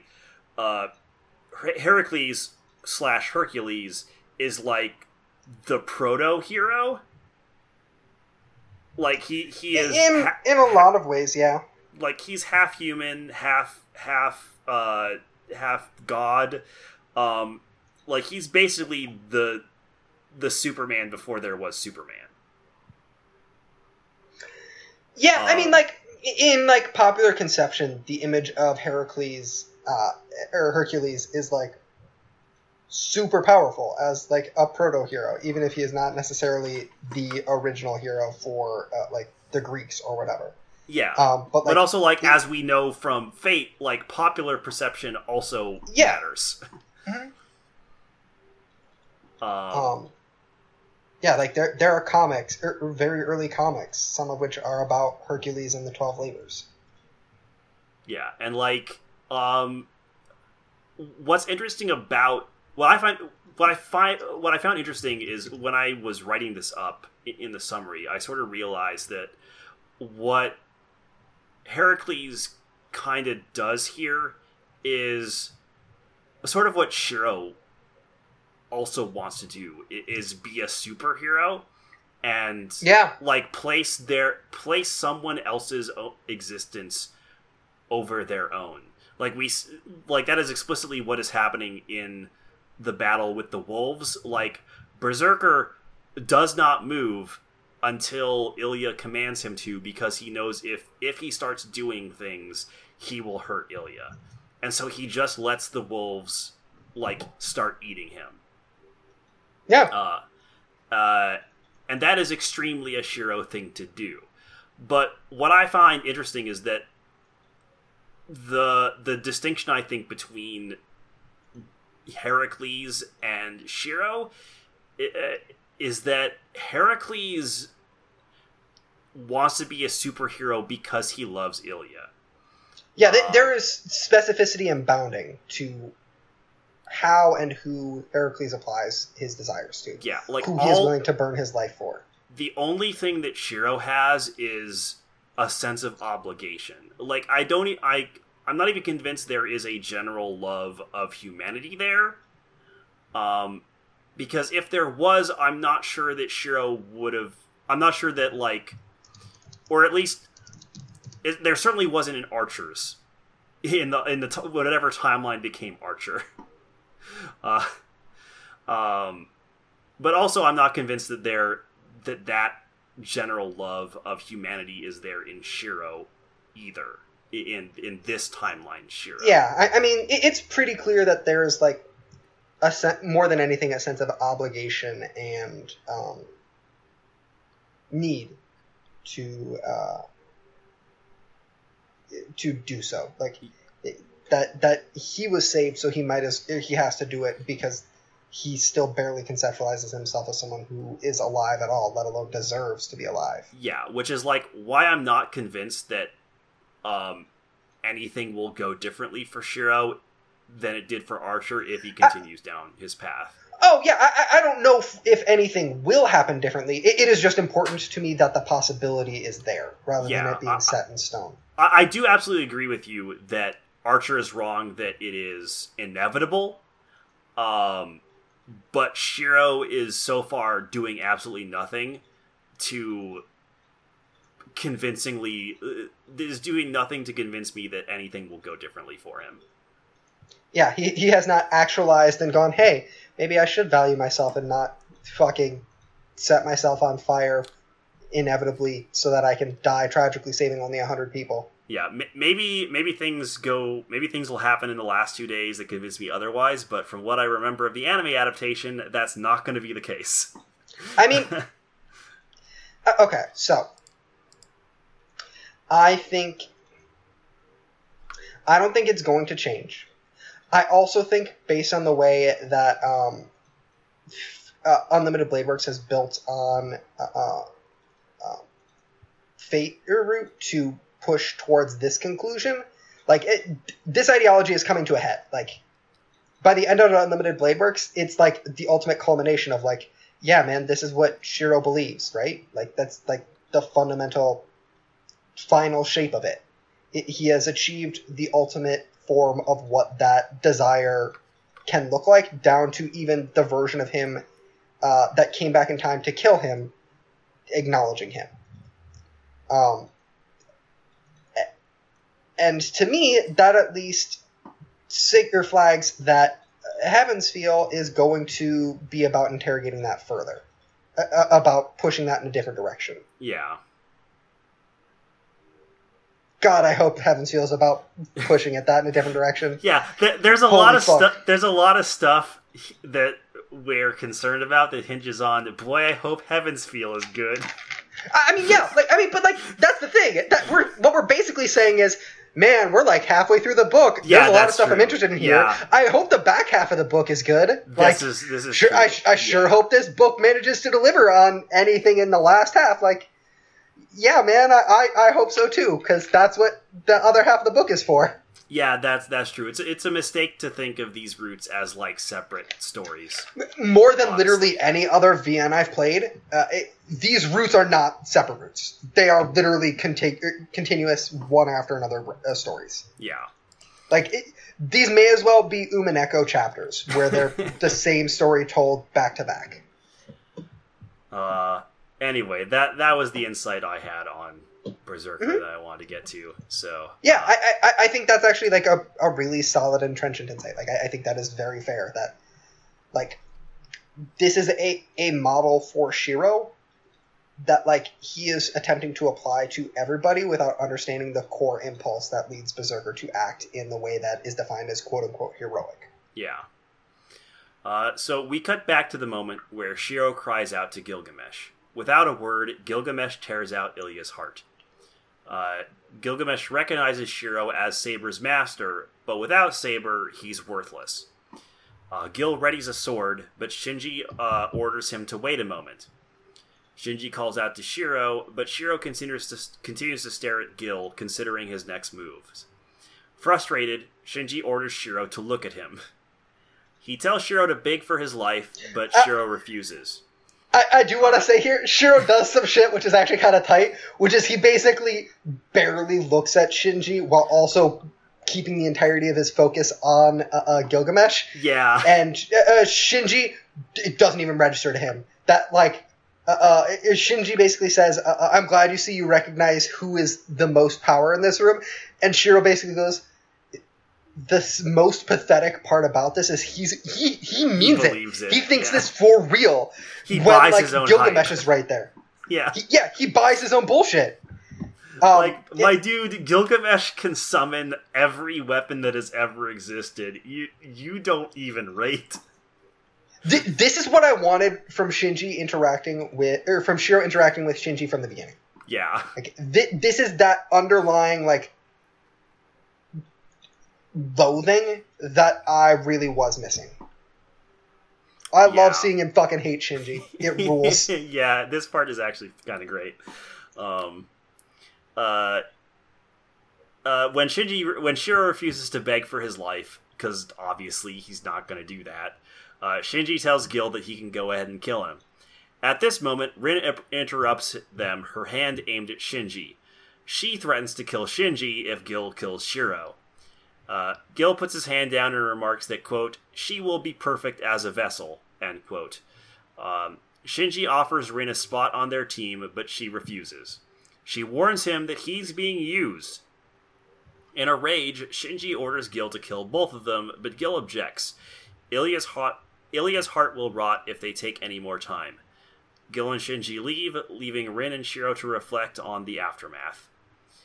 Uh, Rin tries to comfort Shiro, telling him there's no way he could he could have saved her. He knows this is true, but it's more painful and scary than anything else not to be able to save someone asking for help. He starts crying, and Rin asks why he went so far to save her. Quote, I have no reason, he replies. I stopped him because I just wanted to save her. She looks upset by this answer and tells him his value system is distorted. She tells him it's wrong to live life thinking others are more important than him. If he continues like this, he'll eventually break down. Ashiro senses that Rin knows he'll live a thank- thankless life, so she's trying to stop him.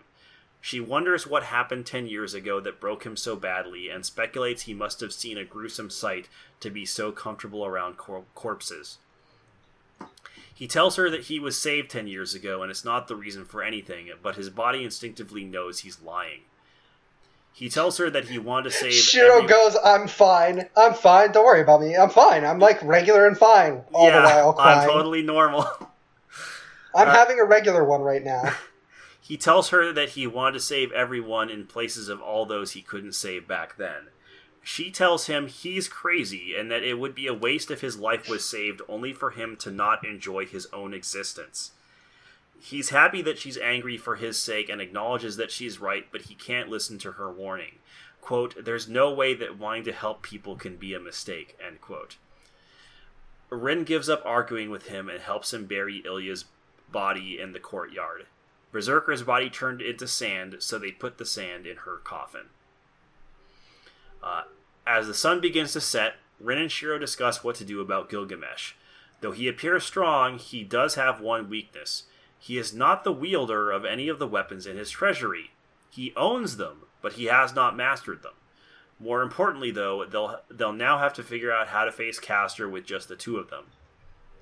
Suddenly, a voice rings out through the castle, mocking them for even considering facing Caster by themselves. Lancer walks through the entrance to walks through the uh, the entrance to the castle. Uh, crowd goes wild. the crowd being me, uh, and Shiro readies his magic circuit. Uh, both Shiro He says and, Trace on, and I pop the fuck off. yeah, uh, both I, Shiro. I, I know Go I've ahead. said it before. Traceon's so fucking cool, dude. It's so cool. yeah, Like it just it never fails to make me lose my fucking mind. Because here's the here's the core fundamental thing that Fate Stay Night understands better than maybe any other uh, anything other than maybe Vergil from uh, uh, Devil May Cry. It's that a swords are cool, and b summoning swords. Now that's even fucking cooler. yeah. Especially if those summon swords are less useful than regular swords. uh, where where the hell was I? Oh, here we go. Uh, both Shiro and Rin tell each other to run for it while the other stays behind, and they argue for for a few minutes about which which one should sacrifice themselves. This is hilarious. It's very funny. Uh, both Rin and Shiro are on their own bullshit, and Lancer is just like standing there, just waiting. Lancer's having the time of his fucking life. Lancer Are you kidding me? This, this. dude loves this. I love Lancer, so much. Lancer lives for the drama. Lancer is a messy bitch who lives for drama, and he is just having a great fucking time. It rules. Lancer is like, like this bit here immediately makes clear why everyone loves Lancer, even more than everything else. He's so good. Uh, after they tire themselves out from arguing, Lancer asks them if they're done. he says he's not actually here to fight and just wants to help them out. His master ordered him to form a quick alliance to take down, take down Caster. However, his master didn't tell, tell him who to ally with. He doesn't trust Gilgamesh and Shinji, so he chose Rin and Shiro out of personal interest. Uh, he specifically says he he likes Rin since ever since he first saw her. She's beautiful, stubborn, and courageous. Quote, if I'm to have a female master, I want someone like you, end quote, says Lancer, the fucking horn dog. Oh, Uh, Shiro agrees to cooperate, but only under the but only under the, under the condition that he stay away from Rin. Uh, this is the option that gives you a, a an, an affection point with Rin. By the way, yeah. Hmm uh, Lancer laughs at him for thinking that that's more important than say knowing who's Lancer's master is. Uh, but at the same point, but at the same time, he now has a better opinion of Shiro. Lancer congratulates Rin on getting Shiro to fall for her. Rin objects and says their relationship isn't like that. Lancer knows better though, and tells Rin it's very obvious that the two of them are in love. His, She he says like, Shiro, if you don't say something, he's gonna think we really are in love with each other. And Shiro is just like, doesn't say a fucking word. "Yeah." It's so funny. Uh, he extends his sympathies to Shiro for having to deal with Rin's stubbornness. Uh, Lancer then asks if it would be all right to tease Rin a little while they're together, since it since it makes a great way to entertain himself. Shiro agrees to these terms. They'll cooperate until Caster is defeated. I fucking love this conversation. It's so good. Because Lancer's like, hey, look, I know you want to stay away from her, but also it's very fun to tease her, so can I do that at least? And Shiro's like, yeah, sure, fine. Fucking go for it, man. It's it's great. It's genuinely very funny. Uh, I, love Cú Chulainn in part because he is the most Irish mythology motherfucker that has ever existed. It rules. Um, uh, the uh, the other option you can take is also pretty good. Honestly, uh, if Shiro simply agrees with no conditions, he turns off his magic circuit as a show of good faith. Lancer remarks to Rin that quote This is seriously bad. No wonder you're going through so much trouble, young lady. End quote. Uh, Rin appreciates that there's finally someone who understands what she's had to deal with. However, Lancer adds that Shiro's not bad as guys go. Youth is the time when you can be stupid and foolish. Uh, oh fuck. Lancer fucking rules, dude. I love Lancer. uh, Lancer is just like that one uncle you have. That that one uncle where like he definitely lets you do shit you shouldn't do because he thinks it's funny, and you're just like, yeah, man, I will never tell my mother about this because she will kill me and then you, and you'll laugh the whole time. Yeah, Lancer Lancer has listened to Jimmy Buffett and loves it. He's right too. Jimmy Buffett rules. I'm, Man. I'm confused. What's the issue here? Lancer is never not on island time. Uh, Correct. Uh, Rin goes over the plan with Lancer while Lancer pesters her with small talk. Um, I'm sorry, Rin goes over the plan with Shiro while Lancer pesters her with small talk. Uh, Lancer's role is to hold back Archer and Saber if the worst should happen, while Rin and Shiro fight Kuzuki and Caster. Lancer tells the two not to worry about Assassin. Because Caster summoned him, he's not able to leave the temple. Besides, Caster wouldn't call for him anyway, since she summoned him without telling Kuzuki. Uh, Lancer also reveals that there are only four places that the Holy Grail can be summoned. Two of them are the church and the temple. Uh, day 14. Uh, on their way to the church, Rin reveals a secret uh, she's been keeping from Shiro. There's only one of the pendant that he gave back to her. She does not explain what this means, and Shiro does not ask. I mean, uh, okay, so it, I think it is important that it's not like a just, oh, just talk. it, it is like pretty clear from how they communicate that both of them have an implicit understanding of what that has to mean. Yeah, they they now like, for sure know what it. Rin Rin has her strong suspicions and like has logicked it out and like it, it is clear that Shiro doesn't ask because he doesn't want to think about what that definitely means and what he has implicitly understood so far. Yeah. Like it, it, it is the kind of he does not ask about it because he does not want to know the answer he is going to get. Yep. Uh, Archer had returned the pendant. Uh, Archer had returned the pendant to her the day Shiro was attacked by Lancer. She assumed he had gone back and picked it up for her. Uh, as they, but the obvious reveal here is that Archer just gave her the pendant that he had. Uh, yeah, the the the pen. Uh, so the other implication here is the the thing that summoned Archer. It, it wasn't she summoned him without any uh, medium. Yeah, she had the pendant on her. Yeah, like he, all, all, this time, R- Rin thought that she had fucked up, and that's why Archer came instead of Saber. But actually, she had the pendant, and that was the catalyst. Like she was probably a, a always going to summon Archer. Yeah, a thing that had saved his life, that had was like a marker of a thing that was very important to him. Like that was the catalyst for summoning him. Uh, as they approach the entrance of the church, Arch- Archer greets them. Lancer appears and tells Archer he'll be facing him. Uh, Archer calls Rin fickle for partnering with another servant already, attempting to provoke her. Lancer tells Rin he'll go easy on Archer. Quote, I need him to crawl and beg for your forgiveness, end quote. Who's so fucking cool, dude. I love Lancer so fucking much. Oh god, what a smooth motherfucker. he rules. Like, yeah, if this dude was like, yo, I got 15 minutes, you want to fuck? I'd be like, I can make 15. the lance is guaranteed to hit the right spot. Exact. See, you know what's up. Uh, Rin tells Lancer she's glad he's the one who came to help them. Uh, probably the dirtiest. My man has a hundred percent hit rate. I mean, you're right. No, it, it, it's true, and you should say it. Uh, uh, Rin and Shiro run past Archer into the church and leap down the stairs. Uh, Caster mocks them, telling them this is actually great.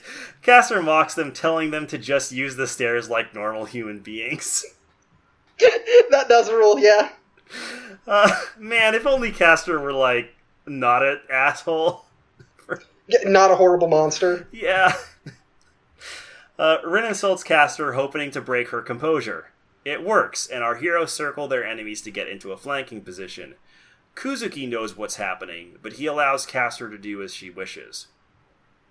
Uh, Caster and Rin start to attack each other, which triggers the beginning of the fight. Shiro tries to ca- tries to attack Caster from behind, but as but as he suspected would happen, Kuzuki intercepts him. Uh, we now check in on Lancer and Archer's fight. No longer under Kirei's command spell to merely test his opponents, uh, Lancer is able to fight to kill, and he is making gains against Archer's defenses. Larger's, Lancer's movements are too fast even for Archer to follow. Fortunately for Archer, Lancer is having uh, is having fun and isn't taking taking the pa- battle too seriously just yet. Uh, after a big clash, Lancer pauses his assault to ask Archer a question. Quote, you switched to Caster's side even though you are even though you're this strong? You and Rin would have had no trouble with Caster, end quote. Archer insists he chose the path with the highest possibility of victory. Lancer tells him that while his tactics will get him through many battles, his swords are lacking in pride. Archer tells Archer tells him to quote feed his pride to the dogs end quote. Uh, um, so th- this is something that might not make sense without some context. Uh, Cú Chulainn is not his original name, I believe. Uh, it is basically uh, it basically means the Hound of Cullen. Um, and comes from when he uh, killed a dog uh, of Cullen's and um, ended up basically serving as his dog instead. Um, his original name was like Sétanta, I think. Um, and the other p- important part is uh, Cullen uh, was forbidden from ever eating dog meat um, as part of his geas, and breaking that geas and eating dog meat because he was obligated to do for complicated reasons um, is part of what kills him. Yeah, and like Mm. Archer is I- very I- deliberately doing this to to piss Lancer off, Yeah. much like he did with Caster. Like this is just Archer's thing. Like he knows his history and uses it to try and like fuck with his opponents. Yeah, I, I, I mostly just mentioned that backstory because, like, if you don't have some of that context, it just sort of makes you go, Yeah, the insult What? doesn't make sense why it pisses Yeah. Lancer off so much. Because Lancer gets very mad. Uh, uh, he uh, immediately activates his noble phantasm, uh, le- leaping into the air and throwing Gae Bolg. Uh, Archer closes his eyes and utters a phrase I am the bone of my sword. Rho Aias.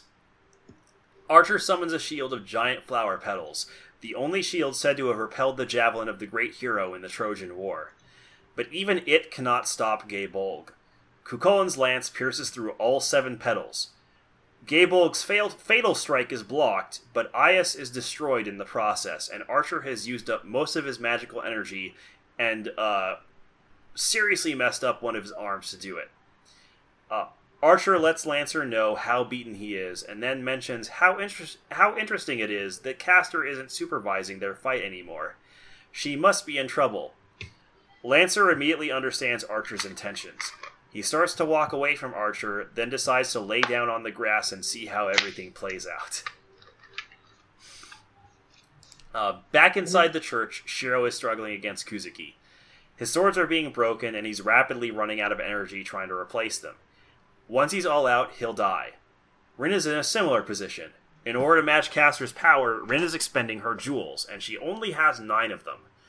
After spending two to block a couple attacks from Caster, Rin expends four jewels at once for a massive attack that's beyond her normal limits.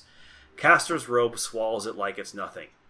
Rin pretends to be defeated, and Caster takes the bait. Caster slowly whispers a spell to kill Rin, and Rin takes the opening to murmur a phrase Stark, uh, Stark Gross Zwei. Uh, I apologize to any Germans who actually know how to properly pronounce that. Uh, Rin nullifies her spell and then rushes into melee to attack her. Fun fact Rin knows Chinese martial arts. yeah, uh huh.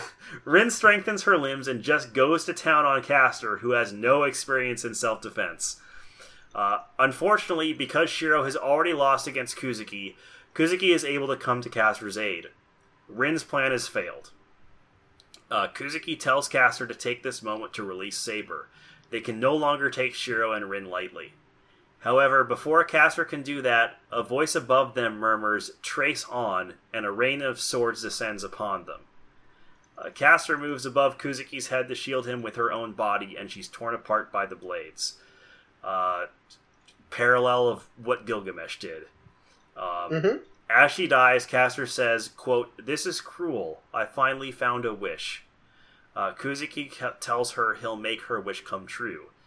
That is impossible, she replies, because my wish was already being was being fulfilled until now. Archer walks down the stairs to reveal himself. Kuzuki readies his uh, readies himself to continue fighting, but Shiro objects. Caster is gone now. He shouldn't have a reason to continue. Kuzuki says he started this, so he can't stop midway. Uh, there is a choice you're given here, um, but it doesn't actually change anything. Um, it, it's Mhm. more just a difference in how Shiro internalizes what's about to ha- what's about to happen and sort of his own powerlessness. Um, so like I I I chose the option of like uh, what good would it be to try and stop them? Uh, Oh, the see, I chose the other. Okay, so I'll go with mine first here. So like what what Shiro basically says is what thinks to himself is like um like Kuzuki has, had already chosen this path long ago, and so so did Archer. And like Shiro, Shiro's whole thing is he refuses to regret his choices and the path that he has chosen and will follow it to the end. So like what right does he have to tell Kuzuki that he should no longer go down his path and see it to its conclusion?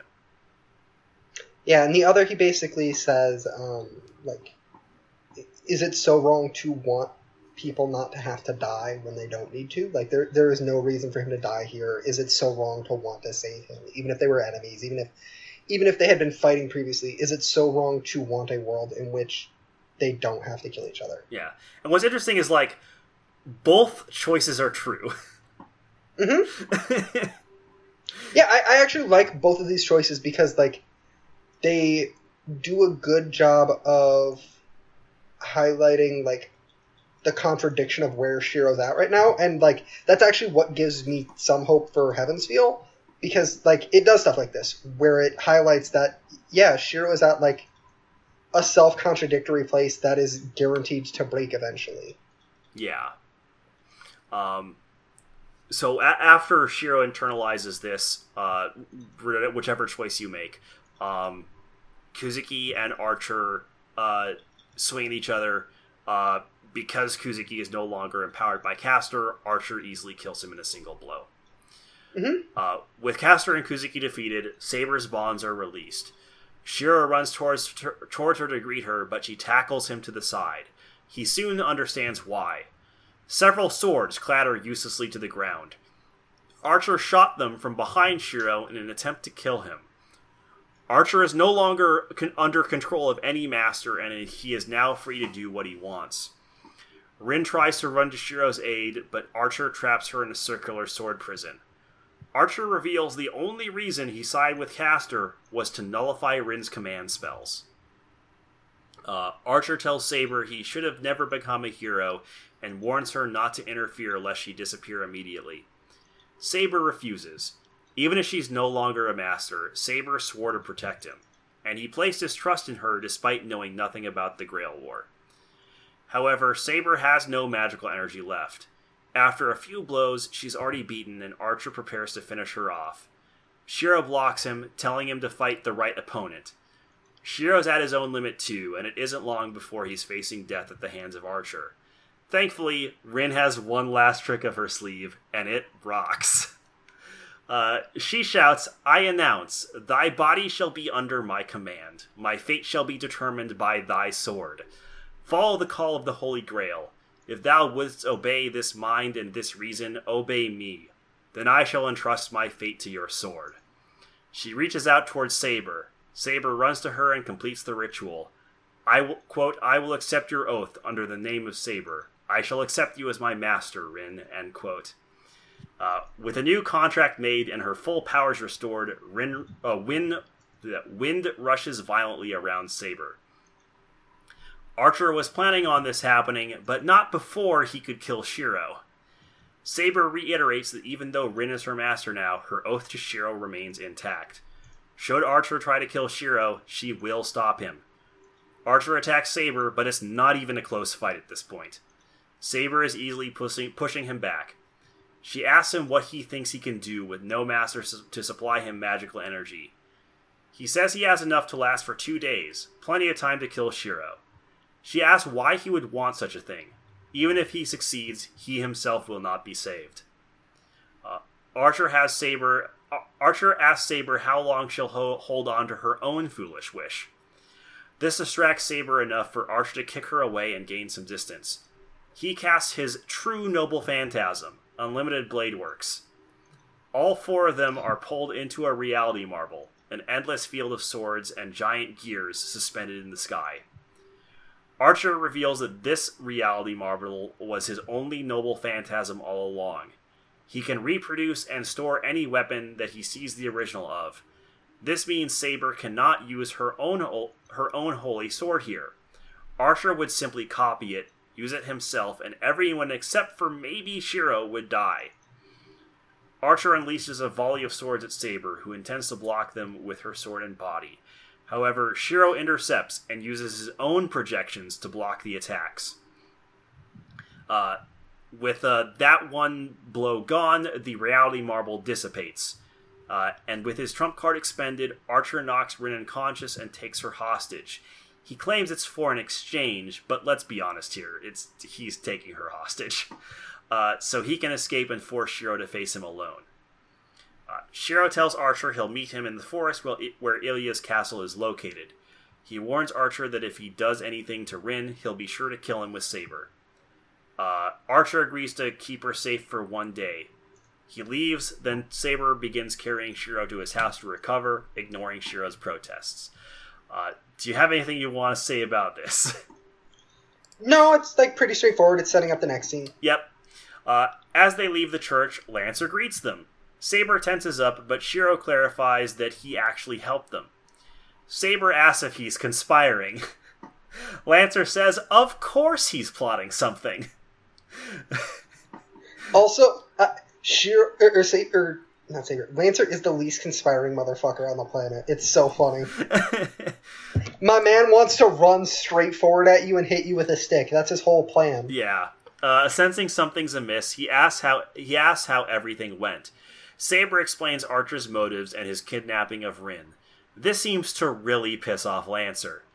He tells Saber he was initially only going to cooperate until Caster was was dead, but he's changed his mind. He requests that they help him a bit longer for his own peace of mind. Saber is baffled, but she doesn't object. Um, he, we cut to an interlude of Rin thinking back on Archer's dreams, now realizing that Archer is Shiro from the future. Um, there's a lot that's repeated here about like ah, he's uh, he's walking towards his own betrayal. Blah Blah blah. We've got like yeah, we had like ten of these things before. Yeah, I mean it's like it's pretty straightforward. Like, yeah, man, we know you're gonna charge straight first into there. What Yeah. a surprise! Uh, so most of this is just a repeat of stuff we've gotten before, but um, this time though, Rin explains that she wanted to believe in her own path like he used to, as a way of repaying him and helping him realize his life was something he could be proud of. Uh, she wakes up with her hands be- uh, hands behind a chair, restrained with handcuffs. Her legs are shackled too, and all the restraints are resistant to magic. She's in a cold, ruined building made of stone. It's about 10 o'clock at night. Uh, Archer is sitting on a pile of rubble in front of her. She asks if he intends to kill Shiro. He says a soft person like that should die. Rin agrees he's soft, but, quote, I love that soft part of him. He should be like that. I'm saved by a guy like him. Uh, sorry, I'm saved by having a guy like him, end quote. Uh, she, so I, I do want to say something Sure. about that specifically. Um, like, a, it's the first direct uh, admission we have from Rin that she loves him. Um, and B, she's saying as much to a dude she knows is him. yeah. Like, and so a th- she is basically directly admitting her feelings to him, and also like admonishing Archer for failing to con- continue to be like that. Yeah, like, I liked you better when you weren't this. Yeah, it, like specifically the part that made you or that you hate that you're seeking to kill right now is the part that made me love you. Like that, that's what we're you're losing by abandoning this. Yeah. Uh, she then asks if his experience as a guardian made him disgusted with humans. Uh, before he can answer, we cut to Shiro dreaming about his dad. His dad once told him that he could not save everyone. He can only save the people he sided with. As a child, he resisted those words and wanted to believe they weren't true.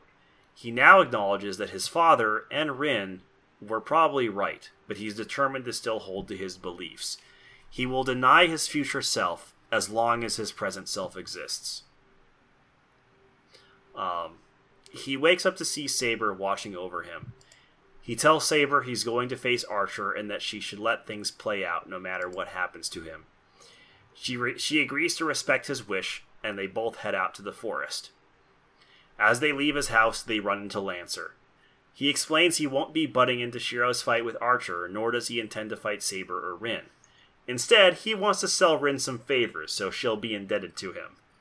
Shiro I accepts love the help, so much. he's such a great, like, She's such a jackass. yeah, like we know from the previous day that Lancer is just really mad that Archer would do that to someone like Rin because Lancer kind of does like Rin, like legitimately.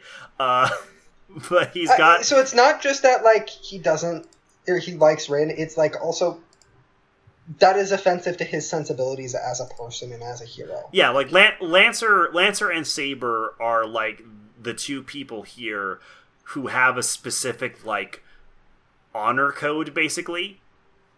They're heroes. They, Yeah. they are literally heroes made manifest. Yeah. Um, they're, they're not like um, sort of these uh, twisted entities like Caster and Rider. Uh, they aren't like a sort of weird in between hero like Archer is. Uh, they haven't lost their senses like Berserker has. Uh, they're not a fucking weird scenario like Gilgamesh. Like they're just straight up hero ass heroes. Um, and the fact that uh, Archer would take a uh, wonderful human being like uh, Rin hostage, like Lancer, can just not abide that. Uh, but he still want he still wants to like maintain his sort of uh, uh, I, I, what do you call it? Um, maintain his facade, I guess. hmm uh, so um, Shiro uh, Saber has misgivings about this. Uh, Shiro reassures her that while Lancer may be a dirtbag, he's not the tricky sort. Uh, if he yeah, uh-huh. if he wanted to fight, he'd just come at them head on. Which Shiro is hundred percent right about that. Uh, Lancer thanks Shiro for being more mature than the stubborn Saber. Offended by this, Saber argues that Shiro, in fact, is the stubborn one, stubborn one, and that Lancer has no idea what she's been through. Lancer encourages her to regale him with stories on their way to the castle, which simply irritates Saber even more. uh, Uh-huh. and that's where day 14 ends, with Labor with, with Lancer trolling the shit out of Saber. hmm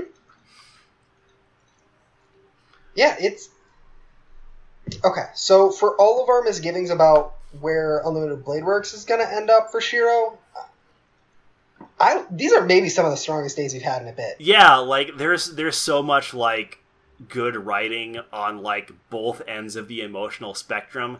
Just like some very funny shit with Lancer, like legitimately hilarious.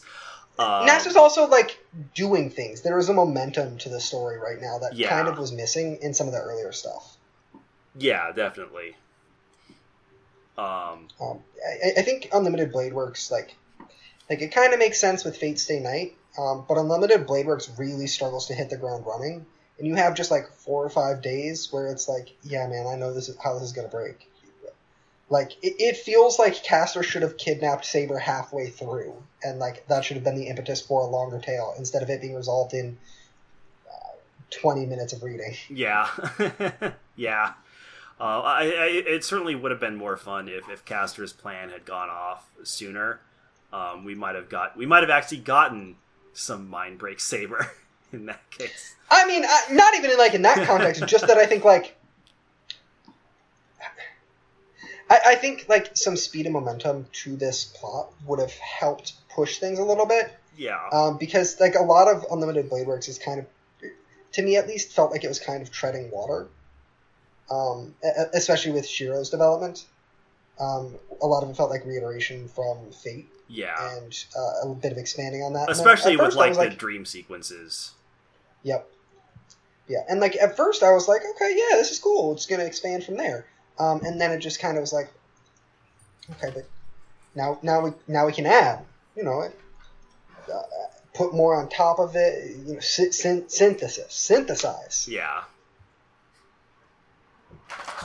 Um, yeah, I, I like these chapters a lot. yeah. These, uh, you know, despite like uh, a few of our quibbles with it, um, uh, mostly with like the some of the caster stuff uh, at the beginning, uh, these were these were great. I thoroughly enjoyed Yeah, this set of days.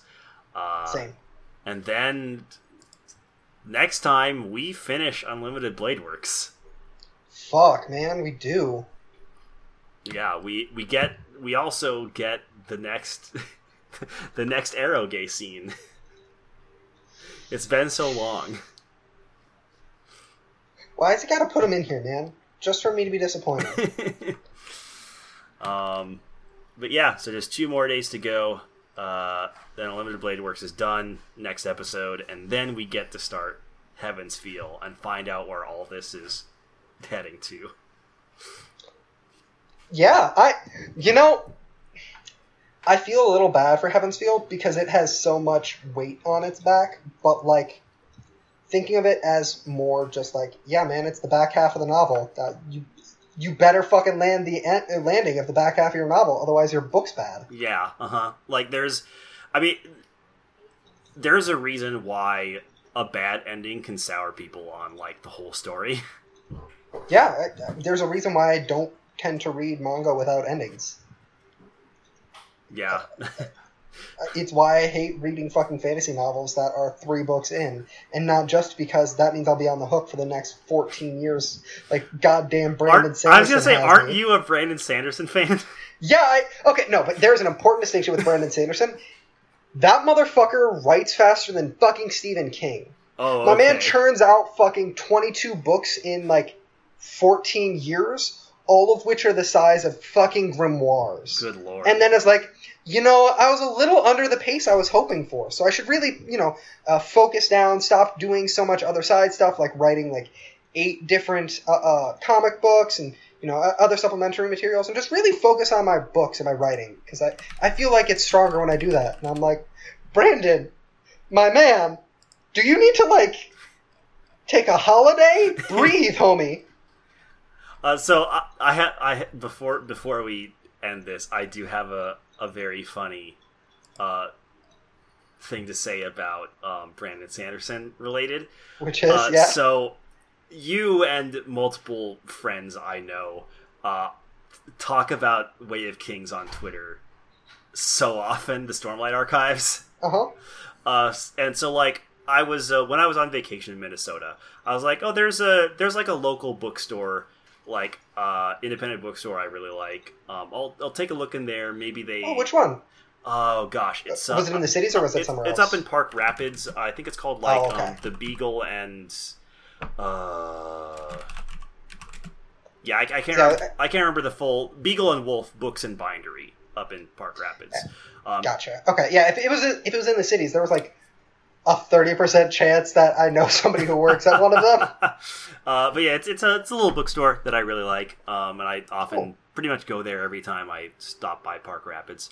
Um, and I was like, you know, maybe they maybe they have Way of Kings. Maybe I'll like buy it from them to support you know a local bookstore I I, I like. Uh, and then I saw the size of the book because they did have it. Honey, Uh, That's the small one. excuse me. Yes.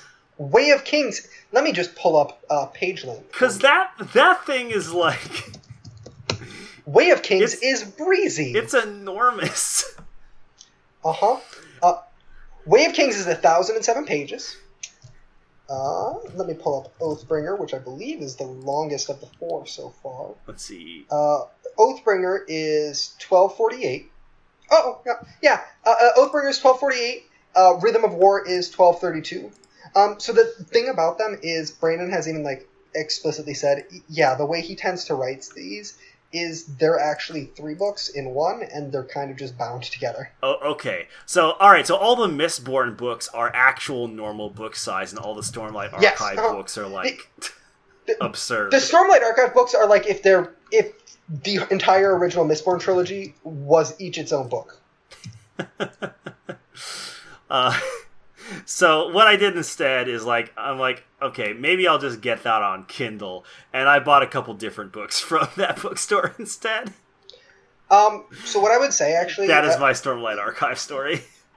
reading it on Kindle is absolutely fine, especially until you figure out if you like it.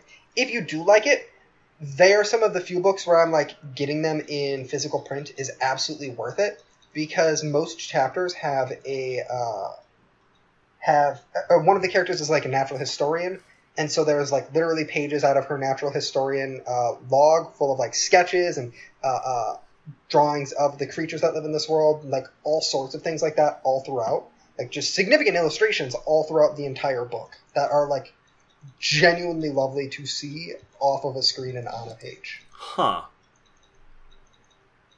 Interesting. it, it's why I have uh, the I have barely any physical books anymore, um, and I definitely don't have any hardcovers, and I have all four of them as hardcovers. oh wow. Yeah, they. I, I like having those illustrations available in person that much. Good God, this man has written so much. Yes, I'm looking at his Uh-huh. bibliography right now. Jesus Christ. correct. Do, do you see why I'm like, you know, it's fine, Brandon. I'll get on the hook for you. Uh, it- it's because, yeah, I know my motherfucker will He- finish that He's shit. even continuing the Wheel of Time series. He's the one who finished it. This bitch writes so much that he finishes other people's unfinished shit. uh, Let me see. Uh, I'm kind of Well- curious if his Wheel of Time books are like actually better than they are. yeah. I, I I read the whole Wheel of Time series. They are better. Okay, because like I read the first book in Wheel of Time and I was like, this is fine, I guess, but also it reads like someone's Lord of the Rings fan fiction. I don't think. Uh, um. like it, it in I- I- way more blatantly that than like a lot of Western fans see is just that Lord of the Rings fan fiction. Yeah, I, I- don't think Robert Jordan's prose is particularly strong, uh, frankly, and I think um, Yeah, I don't. Sanderson's is much better. I, I Um, it carries all of the weird like gender baggage that is kind of fundamental to Wheel of Time by that point. Yeah. because you can't undo that. But I, I think the writing is uh, just generally much better, and the character work is generally better. that's good to know. Not going to bother with Wheel of Time to find Don't. out myself, but Literally don't. There, there's other. It, literally, I'm like, man, that time feels kind of like a waste of time. glad for the fans at least. Don't be fuck them. Anybody who's like Wheel of Time is my favorite book series, my response is Read another book. find better books, Yeah. or, or or like I don't want to hang out with you. Oh, God. Anyway, enough of book chat, I guess. Uh, this has been uh, yet another episode of Sabermetrics, aka I got sucked off by historic King Arthur, aka I I want to suck off historic Cú Chulainn, I guess. I mean, yeah. I mean, listen. I fucking salute you in your quest. uh, but yeah, um, that'll be it for this episode. Uh, we'll see you next time at the end of Unlimited Blade Works. Uh, and as a reminder, people die when they are killed. Fuck you. I'm hanging up.